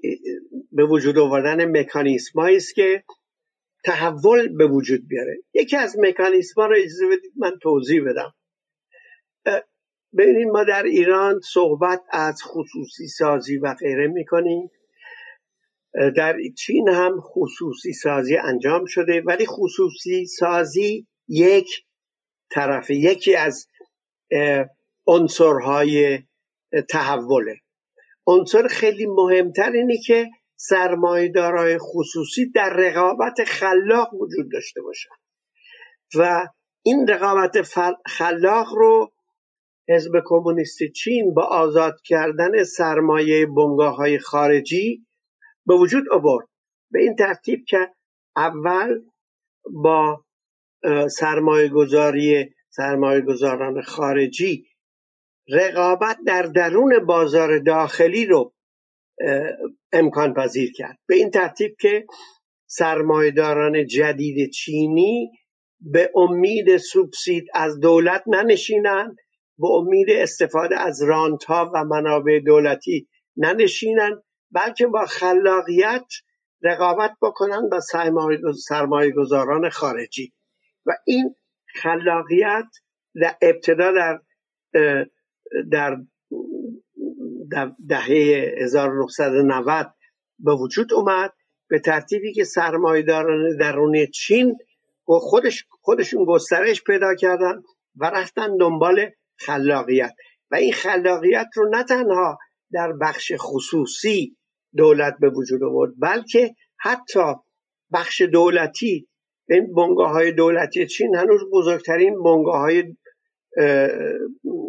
تولیدی و سرویس خدماتی چین هستند ولی حزب کمونیست چین تا این حد مسئله خلاقیت و رقابت رو رایت کرد که بنگاه های بزرگ دولتی رو هم که اکثرا کالاهای عمومی تولید می‌کنن برق مثلا تولید می‌کنن. به, به کشاورزی می‌پردازن زیرسازی می‌کنن برای جامعه. به اینها هم اینها رو هم مجبور کرد که تقسیمشون کرد حقیقت. در بخش های مختلف تقسیم کرد به چند تکه و اینها رو مجبور کرد که از هر نوع سوبسید گرفتن از دولت صرف نظر بکنن و برن دو دنبال سوداوری و بین همدیگه هم رقابت بکنن. مثلا شرکت های بزرگ بهداشتی که در حقیقت سرویس میدن به مردم و امکانات بهشتی بهداشتی به وجود میارن اینها هم باید رقابت می‌کنن با که مخارج هرچه کمتر بشه. کیفیت هرچه بیشتر بشه این کاری است که سرمایداری در تاریخ تونسته انجام بده. پایین آوردن مخارج بالا بردن کیفیت. و همینجا شما همینجا متوقف بله. کنم. ولی خیلی بنظرم بحث جالبی. من این سوالی از شما کنم. چقدر دیگه شما امکان هست حرف بزنید اگه خسته نشدید. اگه خسته شدید بحث رو می‌تونیم ما برای شب دیگه ای بذاریم چون یک ساعت و 29 دقیقه تا اینجا حرف زدیم و من تازه رسیدم به اون لحظه خیلی خیلی جذاب بحث اینجا که در واقع نقاط تا ساعت 9 می‌تونیم. تا ساعت 9 می‌تونیم بسیار خوب. من, من این نکته رو فقط بگم. اولین نکته ای که اینجا هستش ذهن ها رو در واقع به هم میریزه اینه که شما میگید که اینها هم protectionist بودن هم حمایتگر بودن از سرمایه داری داخلیشون از یک کارخونه داخلی بوده هم ازش حمایت کردن هم انداختنش توی میدان و, و به شکلی رینگ بوکس رقابت هم رقابت با خارجی ها هم رقابت با رقابت با داخلی ها چگونه این با هم جمع میشه؟ چگونه دولت چین می‌تونه کاری کنه که شرکت داخلیش ایران خودروش یا چین خودرو هم حمایت چه له نشه زیر بازار جهانی همین که رقابت کنه و راکت نشه توسط چهار تا مدیر فسیل شده به یک بروکراسی بیمار و مریض تبدیل نشه که ماشین رو هر روز گرونتر بفروشه و لوازمش قدیمتر شه و از ردم خارج شه. چگونه رو با هم دیگه تلفیق کردن؟ ببینید اولا مهار واردات سبب میشه که سرمایداران ضعیف در مقایسه با سرمایداران بین المللی بتونن قدرتمند بشن. بتونن اول تجربه جمع کنن بازه کار رو زیاد بکنن افزایش بدن مخارج رو بیارن پایین و در مرحله دوم ایجاد بازار داخلی به این به معنای افزایش قدرت خرید ملی و در بازار داخلی این مسئله خیلی مهم. یعنی اگر شما در چین ده میلیون خریدار اتومبیل داشتین این کافی نیست برای که عده زیادی سرمایدار بتونن تولید ماشین های جدید تولید کنن و همه استفاده ببرن. بلکه این باید تبدیل بشه به 100 میلیون 200 میلیون 300 میلیون و 400 میلیون. و این کار انجام شده در سی چل سال اخیر. یعنی به موازات صنعتی شدن کوشش حزب کمونیست در این بوده که سرمایدارای خصوصی از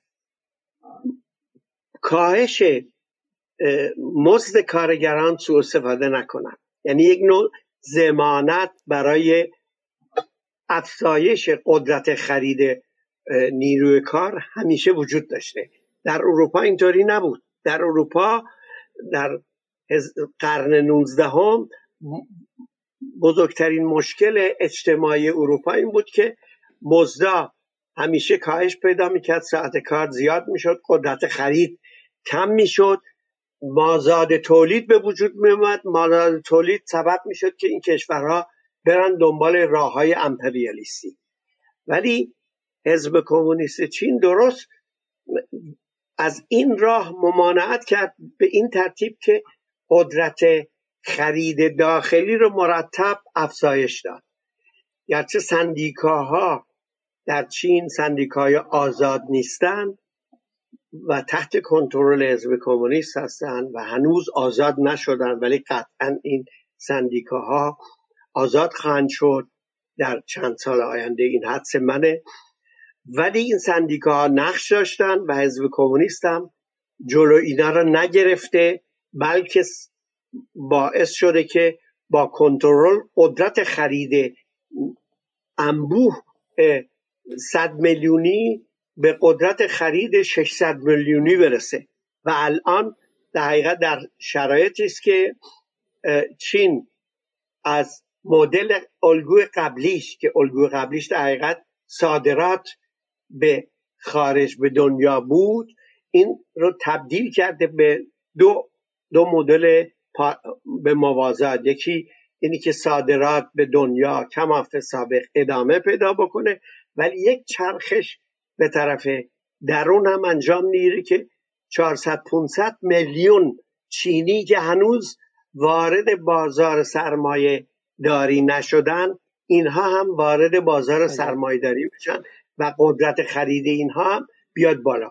یعنی ما برای 20 سال آینده هم شاهد این خواهیم بود که رشد سابق چین 5 درصد تا در تا ده درصد کماف سابق ادامه پیدا کرده و این خیلی مهمه. بازار داخلی خیلی مهمه و این بازار داخلی رو ما نداریم در ایران. در ایران به مرور قدرت خرید اومده پایین و بالا نرفته. این خیلی نکته جالبیه.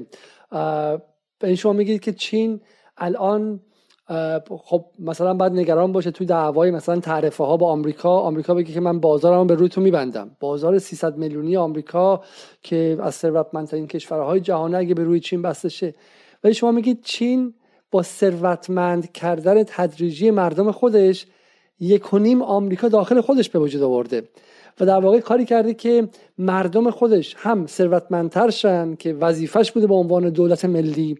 همین که از نظر اقتصادی بنفشه چون همونها اجناس رو خودشون می‌خرن و یک ممیز سه دهم میلیارد نفر خودشون یک میکرو واقع یک پنجم اقتصاد جهانی هستن و می‌تونن کاری کنن که مثلا سرعت نرخ رشد در چین یک دفعه پایین نیاد و آمریکا و غرب نتونن چین رو یک دفعه به زانو برسونن. چون خودش یک قاره در خودش. این خیلی نکته جالبیه. و بعد هم مقایسه کنیم مثلا دقیقا با ایران که حتی اگر در ایران ما الان بتونیم اقتصاد مولد داشته باشیم حتی بتونیم مثلا بهترین ماشین تولید کنیم. وقتی به تدریج از سال 57 به این سمت ما می‌تونیم نشون بدیم که قدرت خرید طبقات پایینی جامعه پایین اومده اون ماشین رو کی می‌خواد بخره؟ 5 درصد بالایی جامعه 5 درصد بالایی که وفاداری ملی هم ندارن میرن و ماشین آلمانی می‌خوان بخرن همشون دنبال بی ام دبلیو هستن دنبال ماشین بله. انگلیسی و ژاپنی هستن خب و در حالی که اگر جامعه ایران پولدارتر شده بود همون هم می‌تونستن گوشی تلفن خوب ایرانی لپتاپ ایرانی یخچال ایرانی و غیره رو بخرید. این نکته خیلی نکته جالبیه که شما میگید یکی از رازهای موفقیت چین که گفتید رقابتی کردن بود که تونست رقابت رو توأم کنه با کنترل دولتی نه رقابت چون ما تو ایران 24 ساعته از رقابت میگیم ولی وقتی میگیم رقابت منظورمون ول دادن و از بین رفتن دولت دولت کوچک. یک نکته این بود. و راز دوم شما گفتید این بود که چین با مردم خودش خوب تا کرد. مردم خودش ثروتمند کرد و اونها عملا شدن بازار فروش خودش. این نکته دومه. برای اینکه شما اینجا مثلا بحث خیلی جالب اینه. از سال 73 تقریبا 72 تقریبا تو ایران شما حالا ایران نبودید. من اون موقع ایران بودم. روزی نبود که روزنامه های ایران با عکسی از موسی غنی نژاد از مرتضی مردی ها از این یا اون پیامبر به شکلی لیبرالیسم در ایران نگن که راز موفقیت راز توسعه راز جهان اولی شدن در ایران بازار آزاده. و از باز و نئولیبرالیسم و بازار آزاد براشون کمی امروز هم روزنامه کارگزاران آقای کرباسچی و آقای قوچانی و آقای همتی تو همین انتخابات و حسن روحانی و بدنه ای که مشغول در واقع 8 سال قدرت کامل در ایران در دسترس داشت منظورش از بازار آزادی که دولت کوچیک و کوچیک کوچیکتر شه بره کنار دولت و سرمایه‌داری خودش بیاد و همه کار انجام بده. و ما دیدیم که این به توسعه نه انجامید به چپاول انجامید در ایران. دولت رو ضعیف کرد حکومت رو ضعیف کرد. اونم حکومتی که زیر فشار حمله خارجی آمریکا اسرائیل عربستان و غیره است. حکومت رو ضعیف کرد ملت رو هم ضعیف کرد. 8 سال روحانی و نئولیبرالیسمی که اونها دیکته کردن آیه پروفسور مسرت به توسعه ایران نانجامید خب؟ و شما میگید برای اینکه در آلمان همین اتفاق نیفتاد. حرف شما جالبه. میگید چین رو بذار کنار. چین حالا اسمش کمونیستی بدفهمی ایجاد میشه. ولی میگید در آلمان که شما هستید و کشور جهان اولیه طرفدار غربم هست در اونجا هم دولت از نقش خودش در تعرفه گذاری در بستن راه به واردات خاص و بالا پایین بردن دریچه های مدخل و مخرج به شکلی اقتصاد دست بر نداشت. اگه میشه توضیح بدیم برای ما چگونه پس چین پس شما از نظر شما چین نئولیبرال نیستش به هیچ وجهی خب نئولیبرال به معنی این که دولت کوچک شه و بازار خود به خود و خود تنظیمگری انجام بده. نه به هیچ وجه. چین اولا دولت هیچ وقت, هیچ وقت قدرتش کم نشده. بنگاه های دولتی تبدیل شدن به بنگاه های خصوصی در حال رقابت. و مشکل ایران اینه که خصوصی سازی و خصولتی هیچ وقت تبدیل به شرایط رقابتی نشده بلکه خصوصی سازی همراه با حفظ انحصارها بوده. و بحث نئولیبرالی بازار آزاد در به خصوص در ایران یک بحث ایدئولوژیک بحث توجیه سیاست های نادرسته.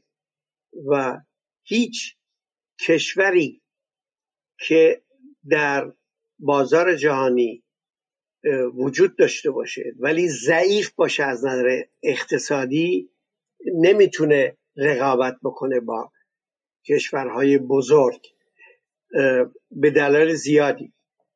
مگر اینکه ساختار درونیش انقدر قوی بشه و انقدر سهمش در بازار جهانی در تقسیم کار جهانی زیاد باشه؟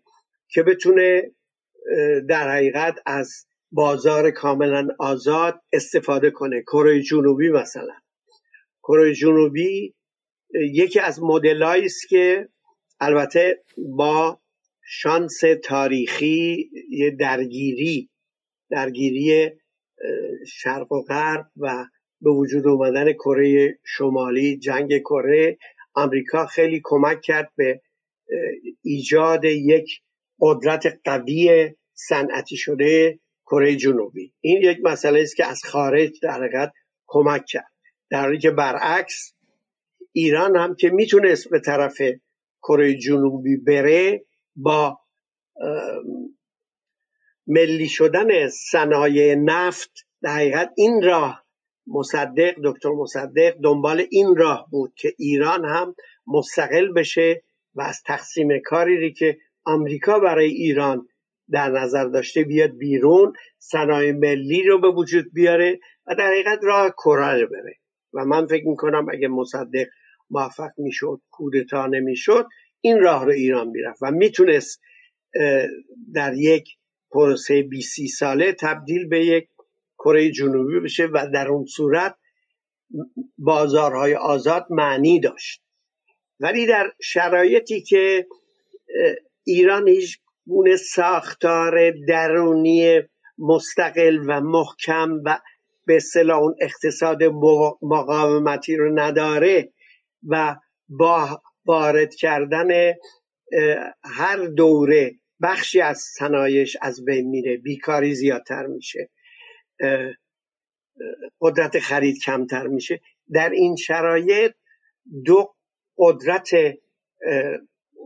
نامتوازن در, در مقابل همدیگه قرار دارن و قدرتی قوی هست خیلی ساده قدرت ضعیف رو خورد می‌کنه و سرمایه تجاری متاسفانه در این وسط نقش اساسی داره. مشکل ما در ایران که امیدواریم یک زمانی بحث جداگانه بکنیم درست در همین است که از واژه ها و مقولات خصوصی سازی بازار آزاد صنایع ملی و تولید ملی صحبت میشه ولی درست درست عکسش انجام میشه. ولی در چین واقعیت این است که کم از سی سال چل سال به این طرف حزب کمونیست چین دنبال روی از سنتی کردن و اتصال جنبه های مثبت سرمایداری با حمایت خودش با به صلاح مهار کردن دولت و حزب کمونیست از طریق برنامه ریزی های پنج ساله کنگره خلق چین. در اونجا کاملا برای پنج سال آینده اولویت ها تعیین میشه و بر اساس اون حزب کمونیست پیاده می‌کنه این برنامه.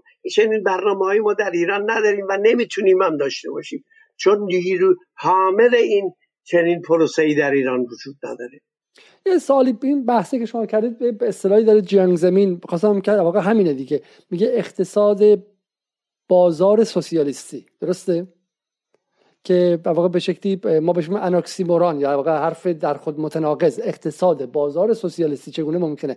عملا چیزی که شما گفتید همینه. یه خورده برای ما توضیح بدین اصطلاح اقتصاد بازار سوسیالیستی من, من این اصطلاح رو قبول ندارم راستشو می‌خواین چون معنی نداره. سوسیالیستی نیست. جامعه جامعه سرمایداری مکانیسما روابط همه چی سرمایداری و حتی میشه گفت بهترین نوع سرمایداری است چرا بهترین نوع؟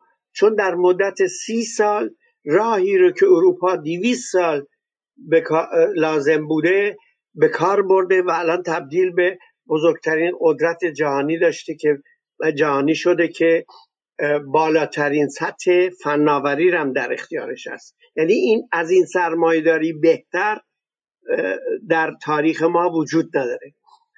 پس بنابراین استفاده از واژه سوسیالیستی جنبه سیاسی و ایدئولوژیک داره. من میگم اقتصاد سرمایداری کمونیستی. چون همه چیزش سرمایداری است منتها از طریق یک نیروی آگاه اجتماعی که خودش رو نیروی کمونیستی می‌دونه حمایت و مهار میشه. این دقیق تره بقیده من خب ما... کمونیستی شما ملی هم می‌تونید بذارید اینجا درسته؟ بله سرمایداری ملی بله فقط از این نظر من میگم کمونیستی که حزب کمونیست با معیارهای خودش که معیارهای در حقیقت آمول منفعه است تا به حال تونسته دفاع بکنه و در درون حزب کمونیست هنوز ایده های این که پسا سرمایداری چه خواهد شد و جامعه سوسیالیستی چگونه ایجاد خواهد شد؟ این ایده ها هنوز در درون حزب کمونیست وجود داره و هنوز این مسئله رو کنار نذاشتن. به همین دلیل امکان این که این نیرویی که در حقیقت راجب پسا سرمایه فکر می‌کنه زمانی در درون حزب تبدیل به نیروی اصلی بشه و ما به هیچ وجه نمی‌دونیم که سرمایه در سطح جهانی تا چه حد ثبات خواهد داشت و آیا در سی سال چل سال آینده نیروهایی که نیروهای اصلاح طلب پسا سرمایداری در درون حزب کمونیستی آیا اینها الگوی بهتری برای چین و جهان نخواهند داشت. این سوالی است که به نظر من لازمه و احتمال اینی که این اتفاق بیفته وجود داره. یعنی من نمی‌تونم بگم صد درصد ولی وجود داره. بسیار خوب. جامعه پسا سرمایه داری در چین. بسیار خوب. یه نکته خیلی مهمی آره باز من می‌خوام بهش برگردم و بهش تاکید کنم به سوال سوال آخر و به جنبندی انجام بدیم بعدش. و اونم در واقع رابطه چین و اقتصاد جهانی. یک و بعد رابطه دولت و این سرمایه‌داری بورژوازی که از دل حزب کمونیست اومده. خب بورژوازی که از دل حزب کمونیست اومده سی سال پیش متحد بوده به حزب و به رابطه مرکزیش. ولی شما می‌دونید که الان همون آدمی که از دل حزب کمونیست اومده توی یک شهر کوچک مثلا چونکینگ الان کت شلوار 20000 دلاری میپوشه بچهش به هاروارد میره. احتمال داره که در لندن هم یک خونه داشته باشه. درسته؟ چگونه چگونه باز من این سوال تکرار می‌کنم. چگونه دولت مرکزی و حزب کمونیست مطمئن شد؟ آیا از روش های قضایی خشن استفاده کرد؟ آیا این تصویری که در ایران هست فاسدین رو وسط شهر اعدام می‌کنن بوده؟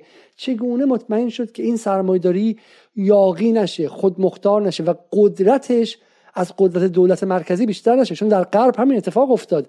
در غرب دولت مرکزی که قرار بود عامل منفعه باشه تو همین غرب خودمون تو همین انگلیس و به شکلی از همین تو همین سی سال گذشته تو همین چل سال گذشته تو فاز آخر سرمایه‌داری نئولیبرالیسم سرمایه‌داری چنان بیمکان بی کشور بی مرز و قوی شد که تک تک این دولت های ملی رو از بین برد. حرف معروف گوردن براون در سال 2008 نخست وزیر انگلیس در اون موقع در زمان بحران اقتصادی این بود که ما هم دوست داریم بانک ها رو مهار کنیم. اما زورمون نمی‌رسه. این بانک ها رو بهشون فشار زیاد بذاریم و بگیم طرف رو وردار بلند میشن میرن ماکائو بلند میشن میرن جای دیگه دولت ملی قدرتی بر سر سرمایه‌داری جهانی نداره. سرمایه‌داری جهانی قولی که از چراغ جادوی ریگان و تاچر بیرون اومد اما اگر الان ریگان و تاچر هم بخوان برگرده اون قول توی چراغ بر نمیگرده. چین چگونه مطمئن شد که اون قولی که داره آزاد می‌کنه از دولت مرکزی قوی تر نشه این سوال خیلی مهمیه و مربوط واقعا به آینده الگوی چینه. در این که سرمایداری در چین امکان اینی که بتونه خودش رو جدا بکنه از بندهایی که حزب کمونیست براش ریخته از محدودیت هایی که به وجود آورده این امکان به همیشه وجود داره. ببینید چند ماه پیش ما شنیدیم که مدیر منجر علی بابا قیبش زد. و بعد از چند ماه اومد و گفت آره یه اشتباهاتی کرده و سعی می‌کنه در آینده این اشتباهات رو انجام نده. این یکی از مکانیسم است که نشون میده که با این کارها حزب کمونیست چین سعی می‌کنه جلوی جدا شدن و ایجاد انحصارات رو بگیره.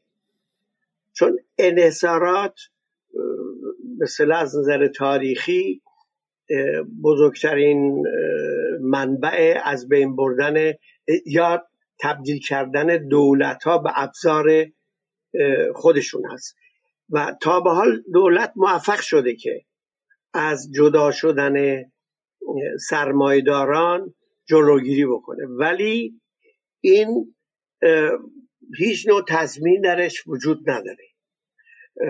بستگی به این داره که در درون حزب کمونیست چین تا چه حد نیروهای درونی که بتونن با انقلاب های فرهنگی جو رو طوری بکنن که کنترل حزب بر روی سرمایدارها ادامه پیدا بکنه. این بستگی به نیروهای درونی حزب کمونیست داره که هیچ نوع سپکولاسیونی دربارش نمیشه کرد. من در این باره هم اطلاعاتم دقیق نیست. ولی این امکان این خطر برای حزب کمونیست چین هم وجود داره. ولی تا به حال ما می‌بینیم که این اتفاق نیفتاده. و حزب کمونیست چین تا انقدر به خودش مطمئنه که و به قدرت استقلال سرمایه چین انقدر مطمئن شده که قرار از سال 2023 کلیه محدودیت هایی که برای سرمایه گذاری در چین تا به حال می شده از بین بره. یعنی الان خیلی از سرمایه دارای بین المللی ایراد می‌گیرن که ما دچار محدودیت هایی هستیم دولت دخالت می‌کنه و غیره. این دو سال دیگه به کلی طبق برنامه هایی که دولت داره از بین خواهد رفت. یعنی هر سرمایداری در جهان هر موقعی که دلش بخواد می‌تونه در چین بدون اشکال سرمایه گذاری بکنه. یعنی دقیقت قدرتمند بودن و مستقل بودن و خداگاه بودن حزب کمونیست چین و سرمایه داره چین در این سطح رسیده ولی راجب آینده نکته ایست باز و من امیدوارم که با انقلابات فرهنگی جلو فساد و تبدیل تبدیل دولت به عنصرهای در خدمت سرمایهداری گرفته بشه. بسیار خب من چند تا فقط نکته رو بگم. که اینکه از مخاطبا می‌خوام که مقایسه کنن این سیستم رو با سیستم آمریکا. یعنی سیستم چین که دولت به عنوان نماینده منافع ملی کلمه که واقعا امروز در گفتگوی در گفتار آقای پروفسور مسرت خیلی تکرار شد منافع ملی بود. گول این که چین کمونیستی سوسیالیستی بازار آزاد نئولیبرالی نخواهید. در تمامی این سالها چه اون موقعی که ما بود چه بعدش بود یک چیز مشترک بود در این مراحل مختلف از 1949 به این ور.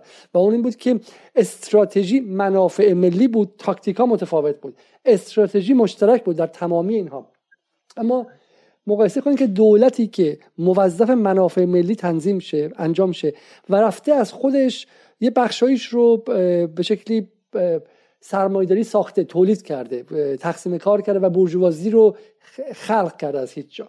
ولی این برجوازی برای این درست کرده که منافع ملی درست کنه و صاحب این برجوازی دولته. افسارش دست دولته. اگر زیادی بکش حرف بزنه و بخواد از منافع ملی خارج چه افسار رو می‌کشه. برای این کار حاضر به شیامی سوبسید بده که شیامی بتونه با اپل رقابت کنه. حاضره که به بله. سرمایه‌داریش پول بده کمک کنه بگه تو این پول رو بگی تو جیبت بذار ارزون بفروش که بتونی باقی بمونی و بیای بالا. اما برای منافع چین نه برای منافع خودت. اینو مقایسه کنیم با آمریکایی که سر در واقع سرمایه داران دولت رو در چنگ خودشون دارن. این شعار یک بچه به شکلی شعار پروپاگاندای ایران و غیره نیستش. نگاه کنید که ترامپ کی بود؟ ترامپ با سرمایه خودش تونست بیاد مثلا رئیس جمهور شه.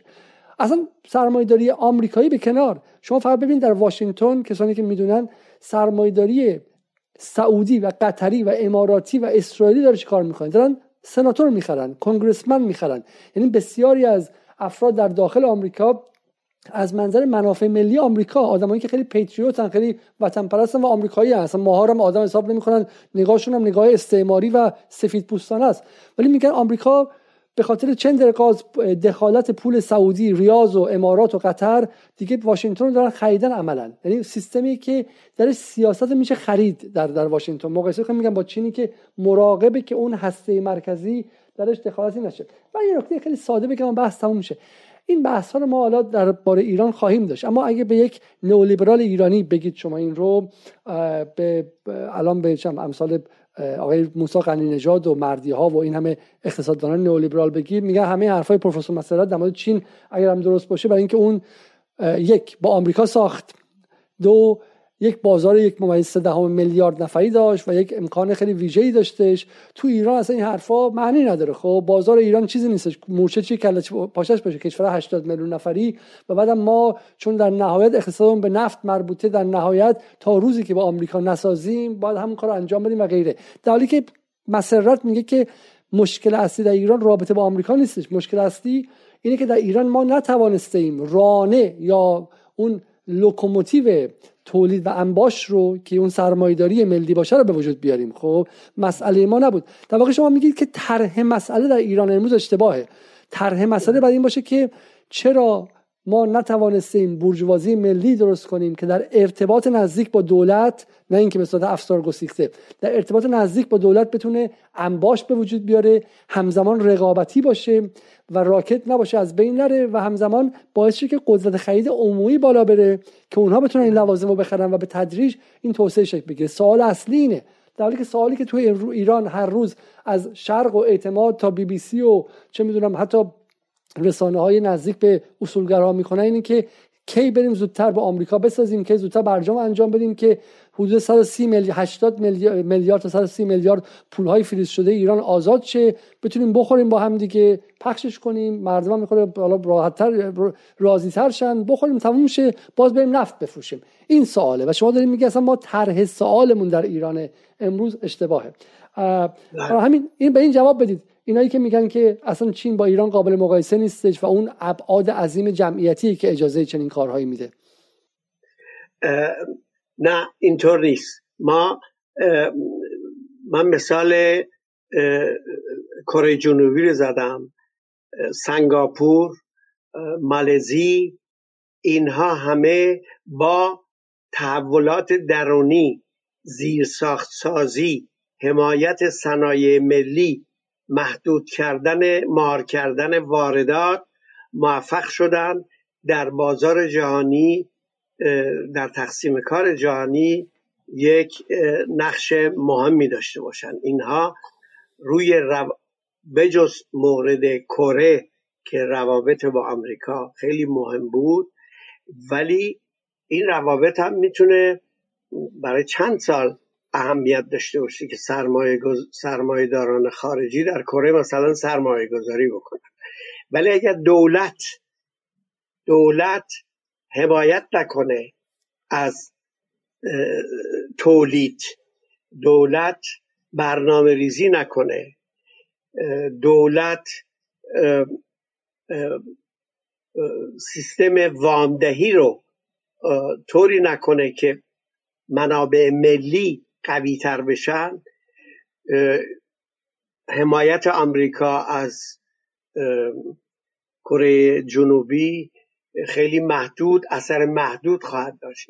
بالاخره نیروی اصلی زیرسازی جامعه صنعتی کردن جامعه جایگزین کردن واردات از طریق صنعتی کردنه حالا آمریکا چه نقشی داشته؟ اینم میشه در مورد چین هم به قول شما گفت که در جنگ سرد بالاخره یک نقشی داشت و آمریکا می‌خواست با شوروی درگیر بشه و با چین کنار اومد. این همه نقش داره. ولی مسئله اصلی در این است که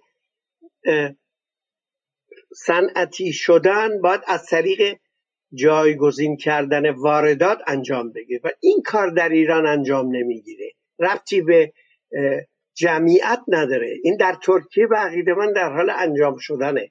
ترکیه داره الان تولیداتش تولیدات درونی خود ترکیه در بازار اروپا داره رقابت می‌کنه. مثلا ماشین رخشویی و غیره. یک چنین کالای ایران تا حال نداشته چون بورژوازی ملی و تولیدات ملی نمی‌تونن رقابتی نیستن در صد جهانی. و حتی در منطقه هم نمی‌تونن رقابت بکنن. شاید کولرایی که در ایران ساخته میشه به عراق هم صادر بشه. ولی همین خواهد بود و همین. چون صنعتی شدن یک واژه خیلی مشخص و مهمه و ما در ایران صنعتی شدن نداریم. در ایران خورده های صنعتی در اینجا و اونجا وجود داره که اینا به هم اتصال ندارن اینا به وجود اومدن و ولی مداوم و پایدار نیستن. چون واردات جلوی این کار رو می‌گیره. این رو متاسفانه شما میگید که وظیفه دولته که وظیفه دولته که این خورده ها رو حمایت کنه به هم پیوند بده و از دلش یک به شکلی اقتصاد مولد جلو واردات رو بگیره. من فکر می‌کنم اگر موفق بشه دولت که بعید می‌دونم چون دولت خودش نماینده یک جریانی است که مانع از این میشه. اگر دولت موفق بشه جلو واردات رو به طور سیستماتیک بگیره و طبقه بندی بکنه که چه کالاهایی اصلا به ایران وارد نشن و چه کالاهایی لازمه مثلا کالاهای سرمایهداری باید وارد بشه.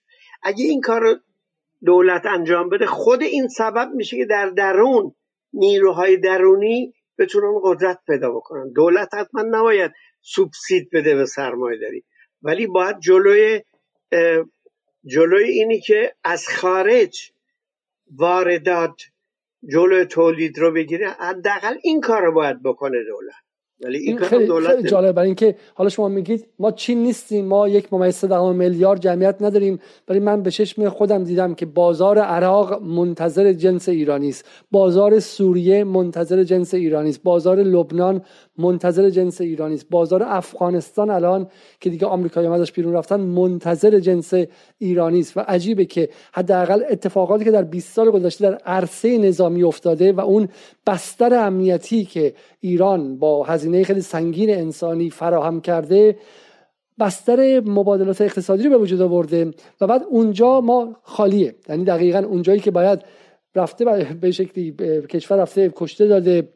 روابط به شکل امنیت رو برقرار کرده نیروهای دیگر هم بیرون کرده و حالا باید برجوازی ملی ایران بیاد و اون بازارها رو یکی بعد از دیگری به شکلی اون مردم رو بالا ببره و قدرت این کمک کنه به اونها هم.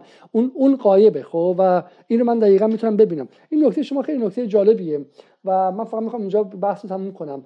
امشب با از شما خیلی یاد گرفتیم. از شما یاد گرفتیم که برخلاف نگاه عمومی اولا که دولت چین دولت سندیکا ستیزی نیستش و می‌دونه که سندیکاها هم بخشی از رقابتی کردن سیستم هستن و اجازه میدن که به شکلی توازن برقرار شه بین طبقات مختلف. و هدف قایی دولت چین این نیستش که یک طبقه برن بالا و پولدار شن یک بورژوازی به وجود بیاد. حالا بورژوازی حزب کمونیست چین با لپای گل انداخته و بعد اونا پول در بیارن بچه‌هاشون بفرستن خارج درس بخونن و بقیه توی معادن چین بمیرن.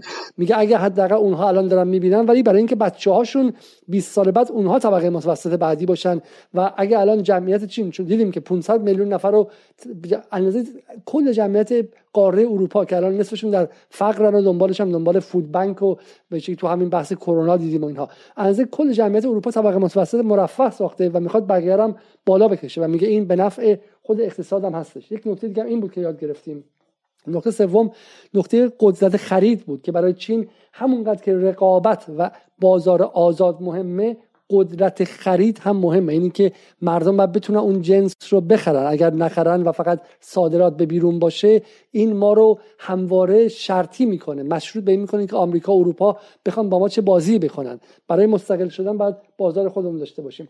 و نکته سوم و نکته کلیدی اینجا اینه که چین امری به اسم سرمایداری یا شکل شیوه تولید سرمایداری رو به عنوان یک چیزی که یک بلای آسمانی که از بیرون به ما صادر شده به ما نازل شده حالا ما بدبختیم و بریم چه نماز آیات بخونیم که با این سرمایداری چی کار کنیم؟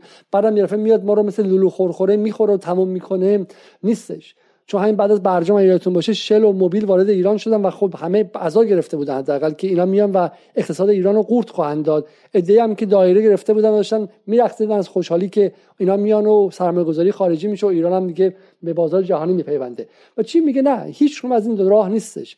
من اگر قرار باشه شل و موبیل رو وارد کنم زمانی وارد می‌کنم که بتونم روشون تسلط داشته باشم. زیر تسلط من باشم نه اینکه من زیر سلطه اونها باشم. سرمایه گذاری خارجی آری اما در راستای منافع ملی من راستای سیاست گذاری من.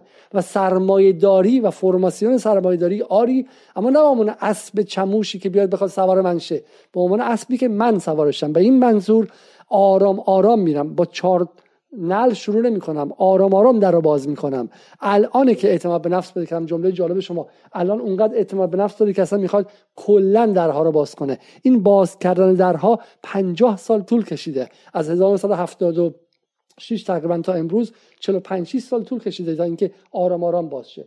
و نکته سوم نکته پایانی نکته چهارم یا پنجم اینه که اگر چین چین شد اصلاح هم اگه من اشتباه فهمیدم. و یک برنامه کامل برای می‌ذاریم. اگر چین چین شد برای اینکه انقلابی داشت که تونست اون سرمایهداری تجاری دلال اتاق بازرگانی وارد کننده رو از بین ببره با بولدوزر و روی خانه سالم شروع کنه. و شما اتفاقا میگه اگر ایران نشده چیزی تا این لحظه برای اینکه انقلاب ایران کافی نبود. نه اینکه ایران انقلاب کرد. ایران انقلابش ناقص بود. ایران انقلابی کرد که در نهایت اون سرمایه‌داری تجاری قدرتش باقی موند. حالا ثابت پاسال رفتش حجب یزدانی رفت خیامی رفت. حالا اونا که تازه مولد هم بودن بعضیاشون. ولی اون سرمایه‌داری تجاری که تو بازار و تو جای دیگه بود عملا قدرت دستش ماند و حاکم ایران در زمان صفوی در زمان قاجار در زمان پهلوی و در زمان جمهوری اسلامی همونها هستند فارغ از اینکه چه روبنایی عوض شده. حرف شما این بود درسته؟ بخشش بخش عمدهش بله گرچه در دوران مصدق ما این شانس تاریخی رو می‌تونستیم داشته باشیم که سرمایداری ملی ایران با وجود دولت مصدق و ملی کردن سرای نفت به وجود بیاد و این این رو آمریکا و غرب به عنوان خطری خطری احساس کرد که ایران از این تقسیم کاری که به وجود اومده و آمریکا و غرب درست کرده برای کشورهای مثل ایران که منابع نفتی دارن از این تقسیم کار بیاد بیرون و راه خودش مستقل خودش رو بده. این بزرگترین خطری بود برای آمریکا که این تبدیل بشه به راهی که بقیه کشورها هم دنبالش برن. و به همین دلیل هم مصدق در دنیای سوم خیلی محبوب بود. و کودتا هم به همین دلیل انجام شد که جلوی این راه گرفته بشه. یعنی ایران می‌تونست می‌تونست این نه حالا خوبی جمهوری اسلامی اینه که اون راه کودت خوبی جمهوری اسلامی و حداقل آقای خامنه اینه که اون راه کودتا رو بسته. از این نظر حداقل اتفاق مصدق تکرار نخواهد شد خب؟ ولی اون سمت دیگر متاسفانه از اون ور عقب رفته یعنی از یک سمت جلو اومده. از نظر بله. نظامی از نظر امنیتی مرزهای مقتدر و آمریکایی که نه فقط از تهران بیرون شده از ایران بیرون شده از منطقه داره بیرون میشه. یعنی اونجا با اون پوان رو به جمهوری اسلامی داد تا منصف بود. اما این کافی نیست. این شرط لازم بود که مصدق نداشت اما شرط کافی که تغییر شیوه تولید داخلی است متاسفانه اتفاق نیفتاده. بله. من با این تز شما موافقم. البته این ممکن این سو تفاهم به وجود سو تفاهم رو به وجود بیاره کلیه سیاست های امنیتی دولت لازم بوده و مثبت بوده. راجب این بحث امنیت ملی. بحث ما امنیت ملی نه امنیتی امنیت ملی امنیت یعنی ملی بله. امنیت ملی برای که یک نیروی خارجی قادر به کودتا بکنه و جلو یک راه رو بگیره این امنیت ملی درست به وجود اومده در زمان مصدق متاسفانه وجود نداشت و البته این مقایسه اصولا یه اشکالاتی داره که باید در فرصت بعدی راجبش صحبت کرد و در مورد چین در, در صورت صدق می‌کنه که هیچ وقت آمریکا به فکر اینکه در چین کودتا بکنه نیفتاد. از تیانانمن شما ندیده نگیرید خب؟ تیانانمن رو ندیده نگیرید.